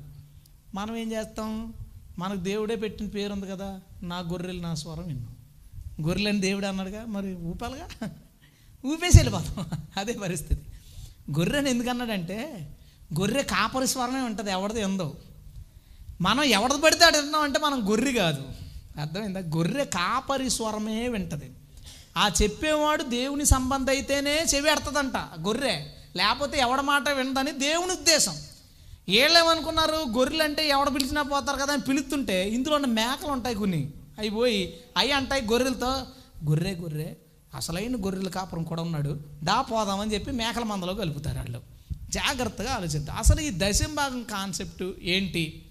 అసలు ఇది కొత్త నిబంధన ప్రకారం ఇవ్వచ్చా? నేను అడుగుతాను. మరి నువ్వెలా రన్ చేస్తున్నావు చచ్చి? నువ్వెలా కాలేజీలు రన్ చేస్తున్నావు? నువ్వెలా స్థలాలుగా ఉన్నావు? అని ఒక ఎప్పుడన్నా క్వశ్చన్ చేసుకున్నారా? నేను చెప్పనా? దశంభాగం అంటే వందకి పది. వాళ్ళైతే వందకి యాభై వేస్తారు. అది మ్యాటర్ దశంభాగం ఏమన్నావు అనుకో పదే వేస్తావు. వాళ్ళు ఏమంటారంటే దశంభాగాలు అడిగినోడు దొంగ రండి మీ ఆస్తులు సేవకి ఇచ్చేయండి మేము కొనుక్కుంటాం వాటిని. మీ ఆస్తులు మాకు ఇచ్చేయండి మేము సూట్లు వేసుకుని తిరుగుతాం. మీ ఆస్తులు మాకు ఇచ్చేయండి మేము కార్లు వేసుకుని మేమే డప్పు కొట్టుకుని మేమే టీవీల్లో కనబడి మేమే తెరల మీద కనబడి మేమే ప్లక్షల్లో కనబడతాం. మీరు అడుక్కు తినండి. ఏది బెటర్ ఈ రెండిట్లో? ఈడు అనుకుంటాడు ముందు పదే ఎక్కర్లు ఎత్తుకాలని పోయాడు. ఉన్నగాడు ఊడిపోద్ది అక్కడ. అది అంత బ్యాచ్ చివరికి అదే వద్దు నాకు తెలుసు కదా మా ఫ్రెండ్స్ బోళ్ళు మంది ఉన్నారు. ఎవడో ఏదో అంటారు కదా పులిని చూసి నాకు కోతలు ఎట్టుకుందని. దానికి సార్లు ఉన్నాయి మనకు కూడా సార్లు ఉంటే పుల్లేగా అయిపోతామని ఓతలు ఎట్టేసుకుందంట. ఓతలు ఎట్టుకుంటే పులి అయిపోద్ది అక్క. మండుద్ది అంతే. సర్రం సరే మనం ఇదంతా కాదు కానీ అసలు కొత్త నిబంధన దశంభాగం కోసం ఏం చెప్తుంది? దాన్ని చెప్ దాన్ని చూద్దాం. అంటే ఇక్కడ ప్రాబ్లం ఉందో లేదో నాకు తెలియదు కానీ రెగ్యులర్గా అది ఒక పెద్ద సమస్య. సరే అసలు దశంభాగం ఎప్పుడు స్టార్ట్ అయింది ఎవరైనా చెప్పగలరా? దశంభాగం ఎప్పుడు స్టార్ట్ అయింది ఎప్పుడైనా ఎవరైనా చెప్పగలరా? ధర్మశాస్త్రం ఎప్పుడు స్టార్ట్ అయింది? మోషే. మోషే వచ్చిన తర్వాత ధర్మశాస్త్రం స్టార్ట్ అయింది. దశంభాగం ఎప్పుడు స్టార్ట్ అయిందో తెలుసా? ఆదికాండం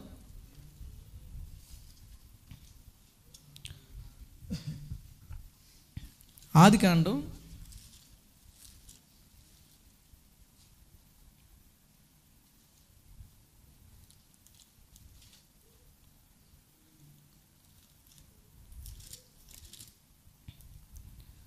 పద్నాలుగో అధ్యాయం. అక్కడ అబ్రహాము సుధుము రోజులతో యుద్ధం చేసి చాలా సొమ్ము పట్టుకుని వచ్చేస్తున్నాడట. పద్దెనిమిదో వచ్చినాం మరియు షాలేము రాజైన మెల్కీ సెదేకు ఒక షాలేము రాజు ఉన్నాడు. చాలా విచిత్రంగా ఉంటుంది ఈ మాట. మెల్కీ సెదేకు రొట్టెను ద్రాక్షారసమును తీసుకుని వచ్చెను. అతడు సర్వోన్నతుడకు దేవుని యాజకుడు. ఈయన యుద్ధం చేసి వస్తున్నాడు. షాలేము రాజు అతని పేరు మెల్కీసెదేకు. రొట్టిచ్చాడు ద్రాక్షరసం ఇచ్చాడు. అతడు యాజకుడట. అప్పుడు అబ్రాహ్మను ఆశీర్వదించాడు. తర్వాత ఇరవయో వచనం నీ శత్రువులు నీ చేతికి అప్పగించిన సర్వోన్నతుడు దేవుడు స్తుతించిన గాక అని చెప్పాను. అప్పుడు అతడు అన్నిటిలోనూ ఇతనికి పదువ వంతు ఇచ్చెను. దశంభాగం ధర్మశాస్త్రానికి సంబంధించింది కాదు. అర్థమైందా? ధర్మ ధర్మశాస్త్రం మోషే కాలంలో వచ్చింది. దేవుడు ఈ మాట మాట్లాడిన నాలుగు వందల యాభై సంవత్సరాల తర్వాత వచ్చింది ధర్మశాస్త్రం. ఈ నాలుగు వందల యాభై సంవత్సరాల ముందు జరిగిన అంశం ఏంటంటే ఒక షాలేము రాజు ఉన్నాడు. అతడు ఎవరు రాజు. అతడు సర్వోన్నతులకు దేవుని యాజకుడు. అదేంటి? రాజు యాజకుడుగా ఉండొచ్చు అసలు? మీకు తెలుసు కదా ధర్మశాస్త్రం ప్రకారం రాజు యాజకుడిగా ఉండకూడదు. ఉజ్జియా చూడండి అతడు ఆలయంలోనికి ప్రవేశించి దూపం వేయబోతుండగా అంటే ఒక రాజు యాజకుని పని చేద్దామనుకుంటే అతని నుదుటి మీద కుష్టి పుట్టింది. రాజు యాజకుడు అవ్వకూడదు యాజకుడు రాజు అవ్వకూడదు అంటే ఇతను ఎవరో కొత్త కొత్త వ్యక్తి. రాజు దేవుని యాజకుడు ఏమిచ్చాడు?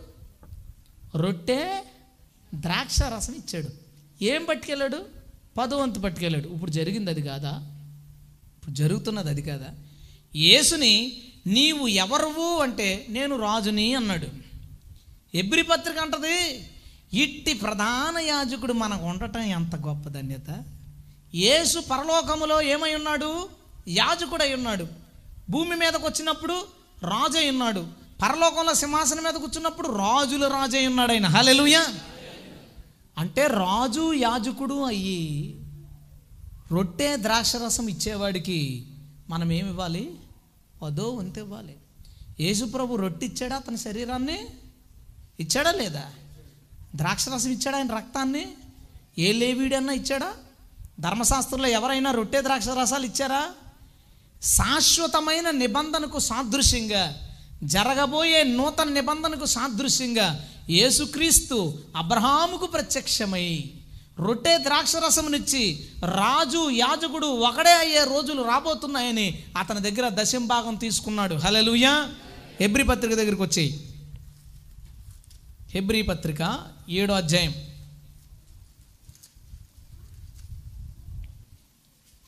హెబ్రి పత్రిక ఏడో అధ్యాయం. నాలుగు నుంచి నేను చదువుతాను చూడండి. ఇతడు ఎంత గనుడో చూడండి. ఎవరు మెల్కి సేదేకు ఏడో అధ్యాయం స్టార్టింగ్ నుంచి మెల్కిసేదేకు కోసం చెప్తూ డైరెక్ట్గా అతను దేవుని కుమారుడు అని చెప్పేస్తాడు. నాలుగో వచనంలో ఇతడు ఎంత గనుడో చూడండి. మూల పురుషుడైన అబ్రహాము అతనికి కొల్లగొన్న శ్రేష్టమైన వస్తువుల్లో పదో వంతు ఇచ్చాడు. ఇప్పుడు రెండో తేడా చెప్తున్నాడు చూడండి. లేవి కుమారులోంచి యాజకత్వం పొందివారు తమ సహోదరులు అబ్రహాం గర్భవాసం పుట్టినను ధర్మశాస్త్రం చెప్పిన వారి యొద్ద అనగా ప్రజల యొద్ద పదో వంతు పుచ్చుకొనుటకు ఆజ్ఞను పొంది ఉన్నారు. కానీ వారితో సంబంధించిన వంశావళి లేనివాడైన మెల్కీసెదేకు అబ్రహాము యొద్ద పదో వంతు పుచ్చుకొని వాగ్దానాలు పొందిన వాణ్ణి ఆశీర్వదించను. హలెలుయా రెండు యాజక ధర్మాలు. దాన్ని కంటిన్యూ చదువుతాను నేను చెప్తాను. రెండు యాజక ధర్మాలు. మొదట యాజక ధర్మం లేవి యాజక ధర్మం. ఇప్పుడు కొనసాగుతున్న యాజక ధర్మం మెల్కీ సెదేకు యాజక ధర్మం. అందుకనే రాశాడు మెల్కీ సెదేకు క్రమము చొప్పున నీవు నిరంతరము యాజకుడు అయి ఉన్నావు. హలెలుయా ఇప్పుడు మనం ఏ యాజక ధర్మంలో ఉన్నాం? లేవి యాజక ధర్మంలో లేము. మనం ఏ యాజక ధర్మంలో ఉన్నాం అంటే మెల్కీ సెదేకు యాజక ధర్మంలో ఉన్నాం. దీని స్పెషాలిటీ ఏంటంటే కిందకు చదివితే అర్థమవుతుంది నేను చెప్తాను. దీని స్పెషాలిటీ ఏంటంటే లేవి యాజక ధర్మం ప్రకారం మన సంపాదనలో పదో వంతు లేవీలకు ఇస్తాం. కానీ మెలికేసేదేకు యాజక ధర్మం ప్రకారం మెల్కీసేదేకు అబ్రహాం దగ్గర ధనం తీసుకునేటప్పుడు లేవీలు అబ్రహాం గర్భంలో ఉన్నారని రాయబడింది. అంటే అబ్రహాము వంశావళిలో తర్వాత లేవీలు పుడతారు. అబ్రహాము దగ్గర దశంభాగం తీసుకోవడం అంటే అర్థం ఏంటో తెలుసా? లేవీల దగ్గర దశంభాగం తీసుకోవడం. అందుకే మీకు తెలుసో తెలీదో విషయం చెప్పనా? మీరందరూ దశంభాగం ఇస్తారు మెల్కిసేదేకు యాజక ప్రకారం. లేవీడు కూడా దశంభాగం ఇస్తాడు. మీ సేవకుడు కూడా తనకొచ్చిన ఆదాయంలో దశంభాగాన్ని తీసి మరొకరికి తన సేవకు పంపిన వాళ్ళకో లేదా మరొకరు సేవ చేసే వాళ్ళకో ఇస్తాడు ఇది మెల్కీ సెదేకు యాజక క్రమం. హలెలుయా బహుశా అది మనకు తెలియకపోయినా మనం కొనసాగిస్తాం. ఎందుకో చెప్పనా? మన ముందున్న సేవకులు ఉన్నారే ఆత్మ పూర్ణులు వాళ్ళు పెట్టిన విధానాలు ఊరికే పెట్టలేదు. వాళ్ళ దశంభాగం గురించి ఏదో పాత నిబంధనలో చూసి పెట్టలేదు. నేను అనుకుంటున్నాను బహుశా. దీన్ని పెట్టిన వాళ్ళు ఉన్నారే ముందు వాళ్ళు. పాత నిబంధన చూసి లేదా సేవకుడు కూడా కొంత డబ్బులు తన సేవకు పంపిన వాళ్ళు పదవంతు ఇవ్వాలని ఊరికే పెట్టలేదు దాన్ని. వాళ్ళు మహామేధావులు దేవుని ఆత్మచేత నడిపించబడ్డాళ్ళు. వీళ్ళు చెట్టపెట్టలాడతా నిన్న మొన్న ఉడికి రత్నం వాళ్ళు తొళ్ళగొట్టేసి మీసాలు తిప్పేసి వీళ్ళకి తెలుస్తుంది అనుకుంటున్నారా ఏమైనా? ఏమైనా తెలివిలేక బుర్రలేక పెట్టారనుకుంటున్నారా? చదవండి ఇది ఎంత చక్కగా రాశాడు. మనము మెల్కీసెదేకు యాజక ధర్మంలో ఉన్నాం. ఆ యాజక ధర్మం ప్రకారం మామూలు వ్యక్తి దశంభాగం ఇస్తాడు. సేవ చేసేవాడు దశంభాగం ఇస్తాడు. అది జరుగుతుంది ఇక్కడ కాదనడానికి ఎవడు సరిపోతాడు? ఆది కాండం పదిహేను అధ్యాయంలో వచ్చిన చూపించాను మీకు. ఎబ్రి పత్రిక ఏడో అధ్యాయం అంతా అదే కనపడుతుంది. చూడండి. తొమ్మిదో వచనం. ఎనిమిదో వచనం. మరియు లేవి క్రమం చూడగా చావునుకు లోనైన వారు పదో వంతు పుచ్చుకునిచున్నారు. అయితే ఈ క్రమం చూడగా అంటే మనది. ఈ క్రమం చూడగా జీవించుచున్నాడని సాక్ష్యం పొందినవాడు పుచ్చుకున్నాడు. ఇంకేం కావాలండి? హల్లెలూయా!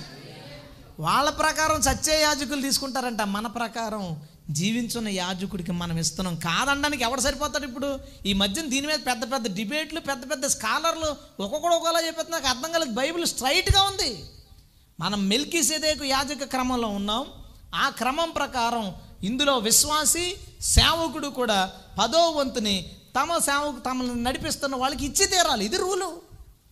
వీళ్ళు ఏం చేస్తారంటే మధ్యలో వచ్చి చిక్కులెట్టేసి ఎవడికాడు మొక్కలు చేసేగానే మీరు దొంగ అంటే మీరు దొంగ మీరు తప్పంటే అంటే మీరు ఏంటంటే ఇది? బైబిల్ని పాటించుకుంటా పోదాం. బైబిల్ని జాగ్రత్తగా పాటించుకుంటా పోదాం.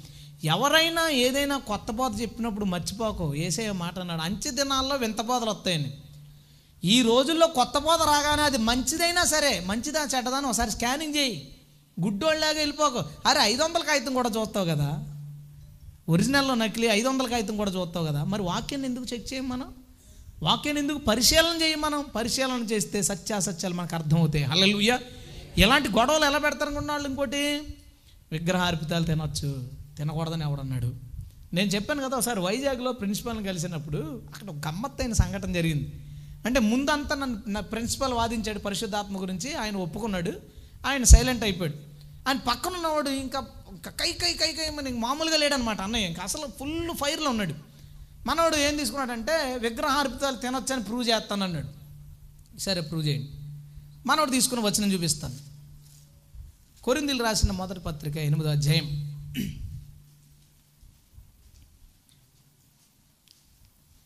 ఎనిమిదో వచనంలో భోజనమును బట్టి దేవుని ఎదుట మనం మెప్పు పొందాం.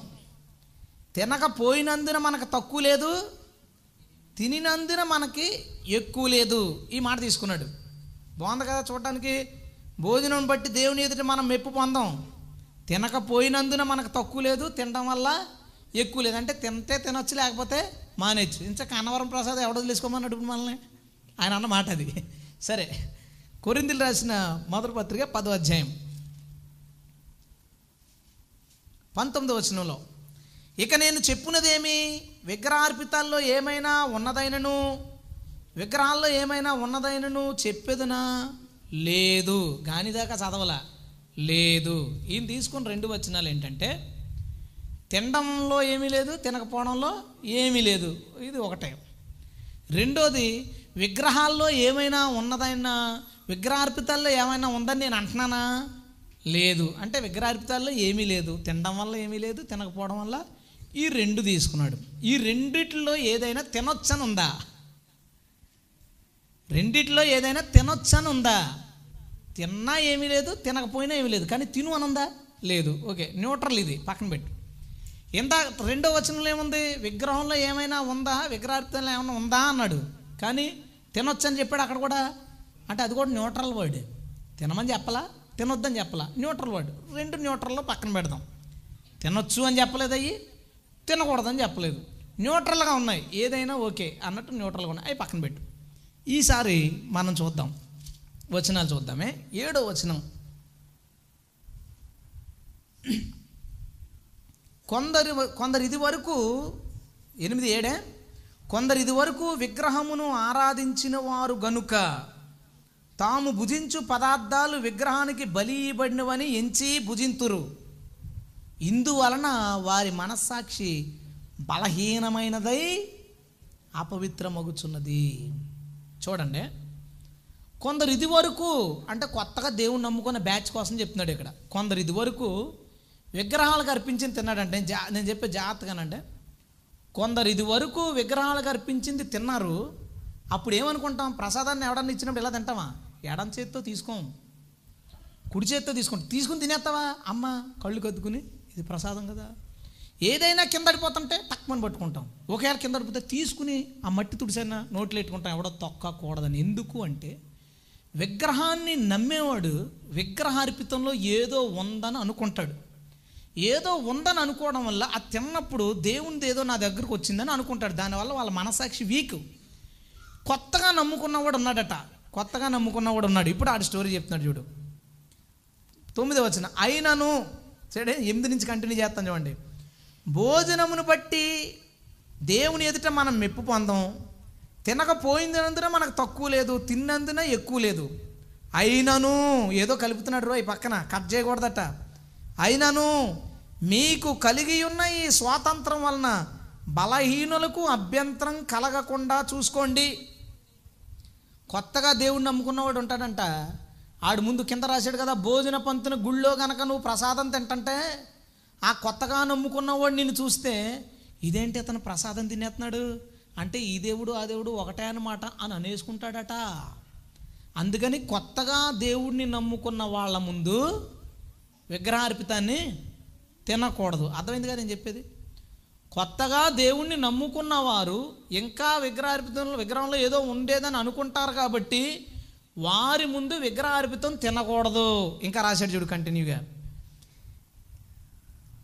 ఏలయనగా జ్ఞానము గల నీవు విగ్రహాలయమందు భోజన పంతిని కూర్చునుండగా ఒకడు చూచిన ఎడల బలహీనమైన మనస్సాక్షి గల అతడు విగ్రహమునకు బలియబడిన పదార్థాలు తినుటకు ధైర్యం తెచ్చుకున్ను కదా. నువ్వు తింటంటే కొత్తోడు ఏమని చేస్తాడు? అతను కూడా తింటాడు. తినుటకు ధైర్యం తింటే తప్పేంటి? అదే కదా క్వశ్చన్ తింటే తప్పేంటో రాశాడు చూడు. బలి ఇవ్వండి పదార్థాలు తినుటకు ధైర్యం తెచ్చుకున్నాను కదా అందువలన. ధైర్యం తెచ్చుకుని తింటే అందువలన. ఎవని కొరకు క్రీస్తు చనిపోయినో ఆ బలహీనుడైన నీ సహోదరుడు నీ జ్ఞానమును బట్టి నశించును. ఇంకా కావాలా? వచ్చినాలు ఏమైనా?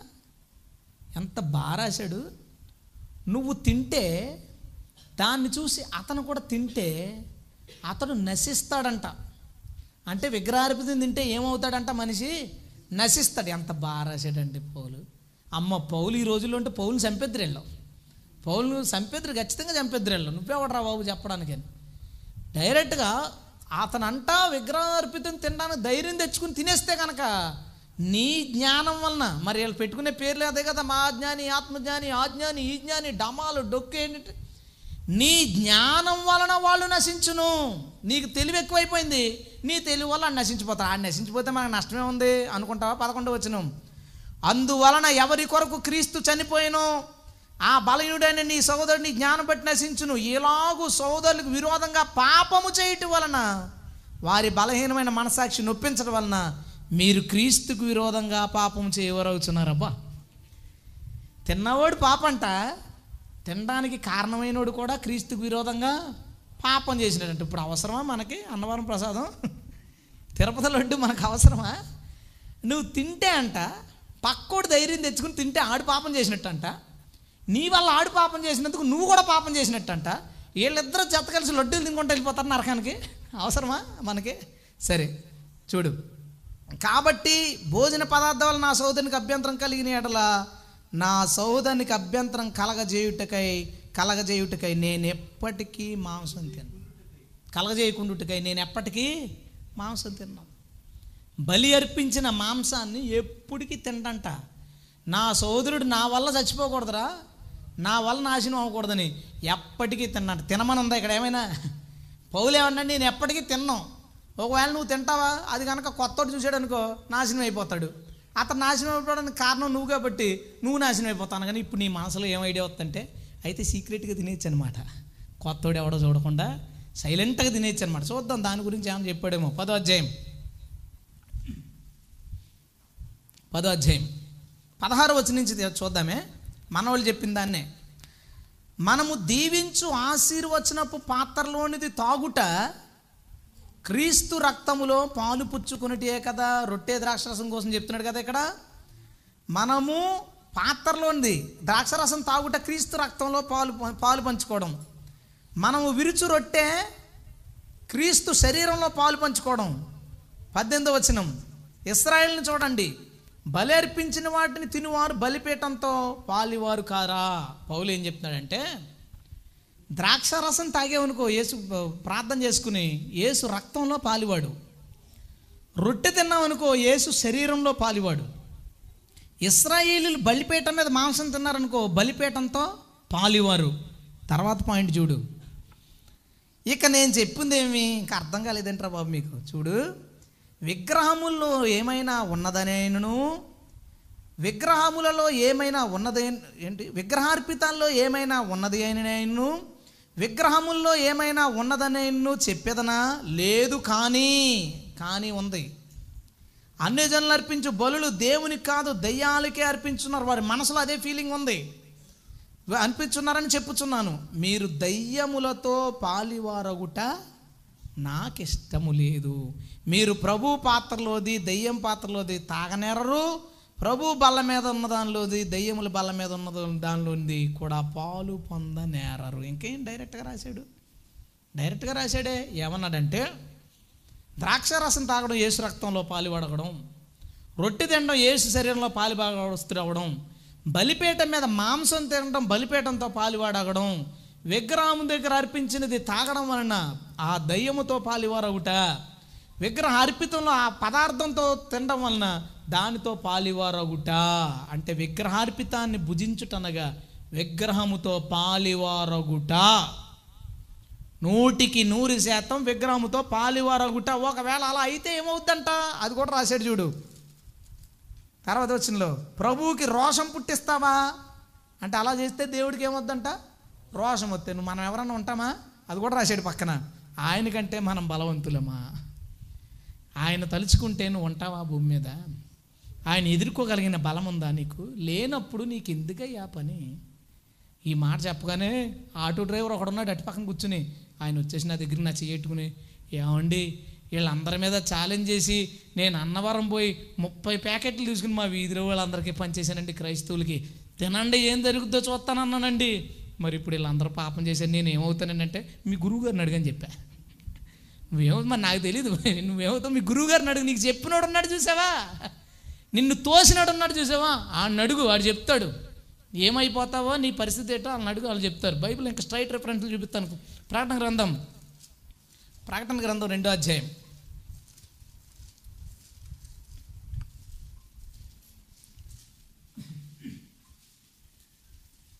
ప్రకటన గ్రంథం రెండో అధ్యాయంలో పద్నాలుగు వచ్చిన చూడండి. ఆయనను నేను నీ మీద కొన్ని తప్పిదాలు మోపవలసి ఉన్నది.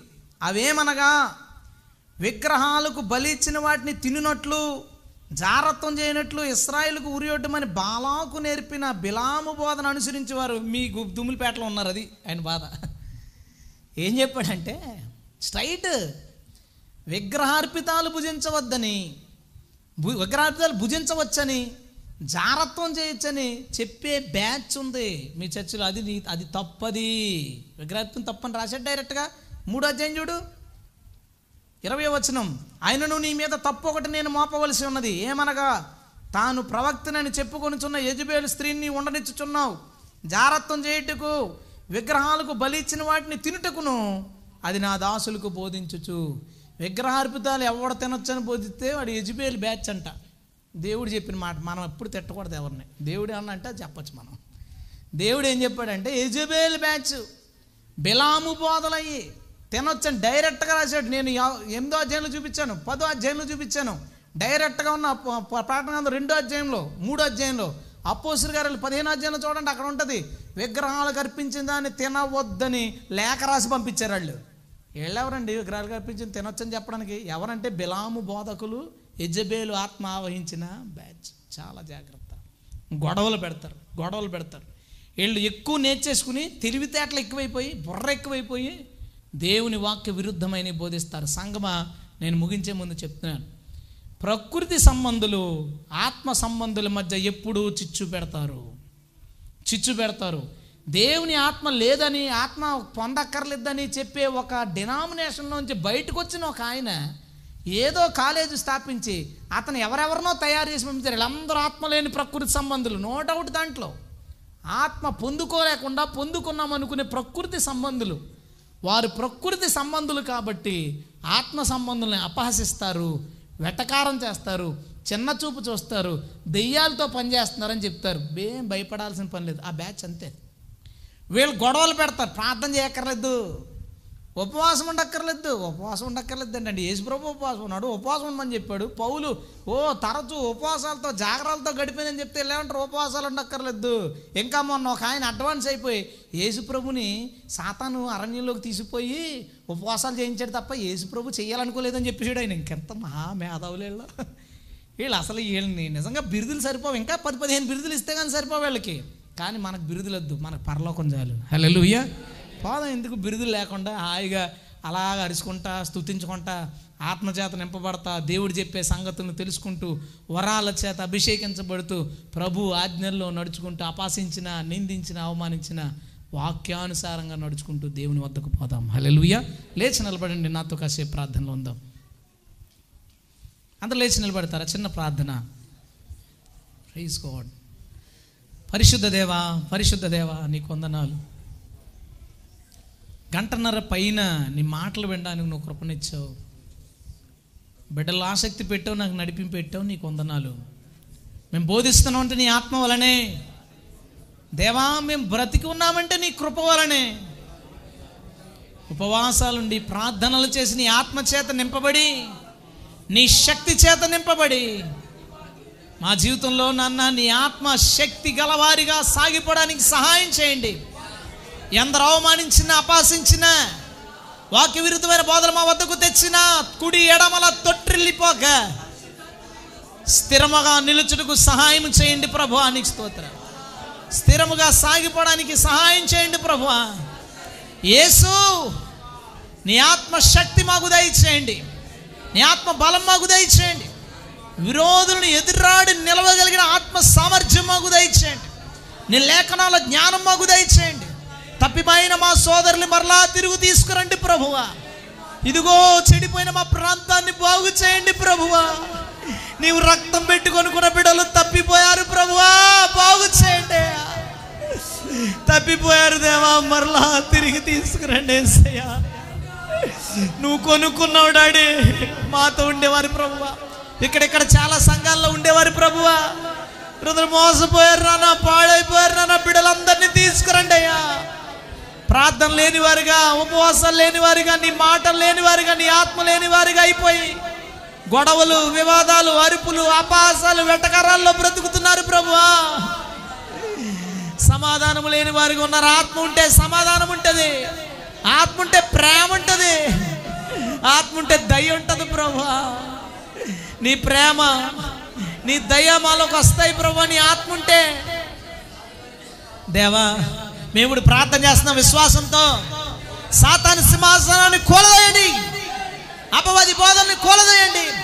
హెచ్ఎబిఎల్ బోధల్ని కూలదేయండి. యా అయ్యా అయ్యా మమ్మల్ని బ్రతికించండి. మా సంఘాలని బ్రతికించండి. నీ సేవను బ్రతికించండి. తొట్టిల్లిపోతున్న బిడ్డల్ని కాయండి ప్రభువా. దిగజారిపోతున్న బిడ్డల్ని కాయండి తండ్రి. మీరే సహాయం చేయండి. మా ప్రార్థన ద్వారా అపవాది కోటలన్నీ ప్రభ బీటలు వారాలి ఈరోజు. అపవాది శక్తులన్నీ బీటలు వారాలి. మా సోదరులు దాంట్లోంచి తప్పించుకోవాలి దేవా. మా ప్రియులు దానిలోంచి తప్పించుకోవాలి ప్రభా. మా ప్రియులు విడిపించబడాలి ప్రభా. మీరే సహాయం చేయండి. మీరే సహాయం చేయండి. మీరే సహాయం చేయండి. నాన్న నీకు స్తోత్రాలు. నాన్న నాన్న నీకు వందనాలు. నాన్న నీకు వందనాలు. అయ్యా ఈ మాటలు ప్రతి ఉదయంలోనూ రాయండి. అనేక వచనాలు చూపించారు. అనేక మాటలు చూపించారు. దేవా ఇక చెదిరిపోకూడదు ప్రభువా. మా నోట మాటలు ఉండాలి ప్రభువా. దుర్బోధని ప్రభు ప్రేమతో ఎదిరించుటకు జాలితో ఎదిరించుటకు కనికరంతో ఎదిరించుటకు మాలో నోట మాటలు మీరు పెట్టండి ప్రభు మా సోదరులందరూ ఆలోచించగలగాలి తండ్రి. వారందరి మరణ నీ వద్దకు తీసుకురండి ప్రభు వారందరి పాదాల వద్దకు తీసుకురండి. నీ ఆత్మగ్ని చేత వారందరినీ నింపండి. మరలా నీ శక్తి చేత నింపండి. దేవ ఈ సంఘము నీ పాదాల దగ్గర పెడుతున్నాం. ప్రతి అలజడి తొలగించండి. ప్రతి ఇరుకు ఇబ్బందులు తీసివేయండి. ఇంకనూ బలంగా ఇది సాగిపడని సహాయం చేయండి. అనేక ఆత్మల వరకు దయచేయండి. విస్తారమైన సేవ దయచేయండి. నీ కృపా కనికరం తోడుగా ఉంచమనేసే నీ రాకడ ఆలస్యమైతే మరొకసారి ప్రభు మేమందరం కలిసి పనిచేసే కృప మేమందరం కలిసి నీ మాటలు పంచుకునే కృప మాకు దయచేయమని వేసినామని అడుగుచున్నాం తండ్రి. అమ్మాయి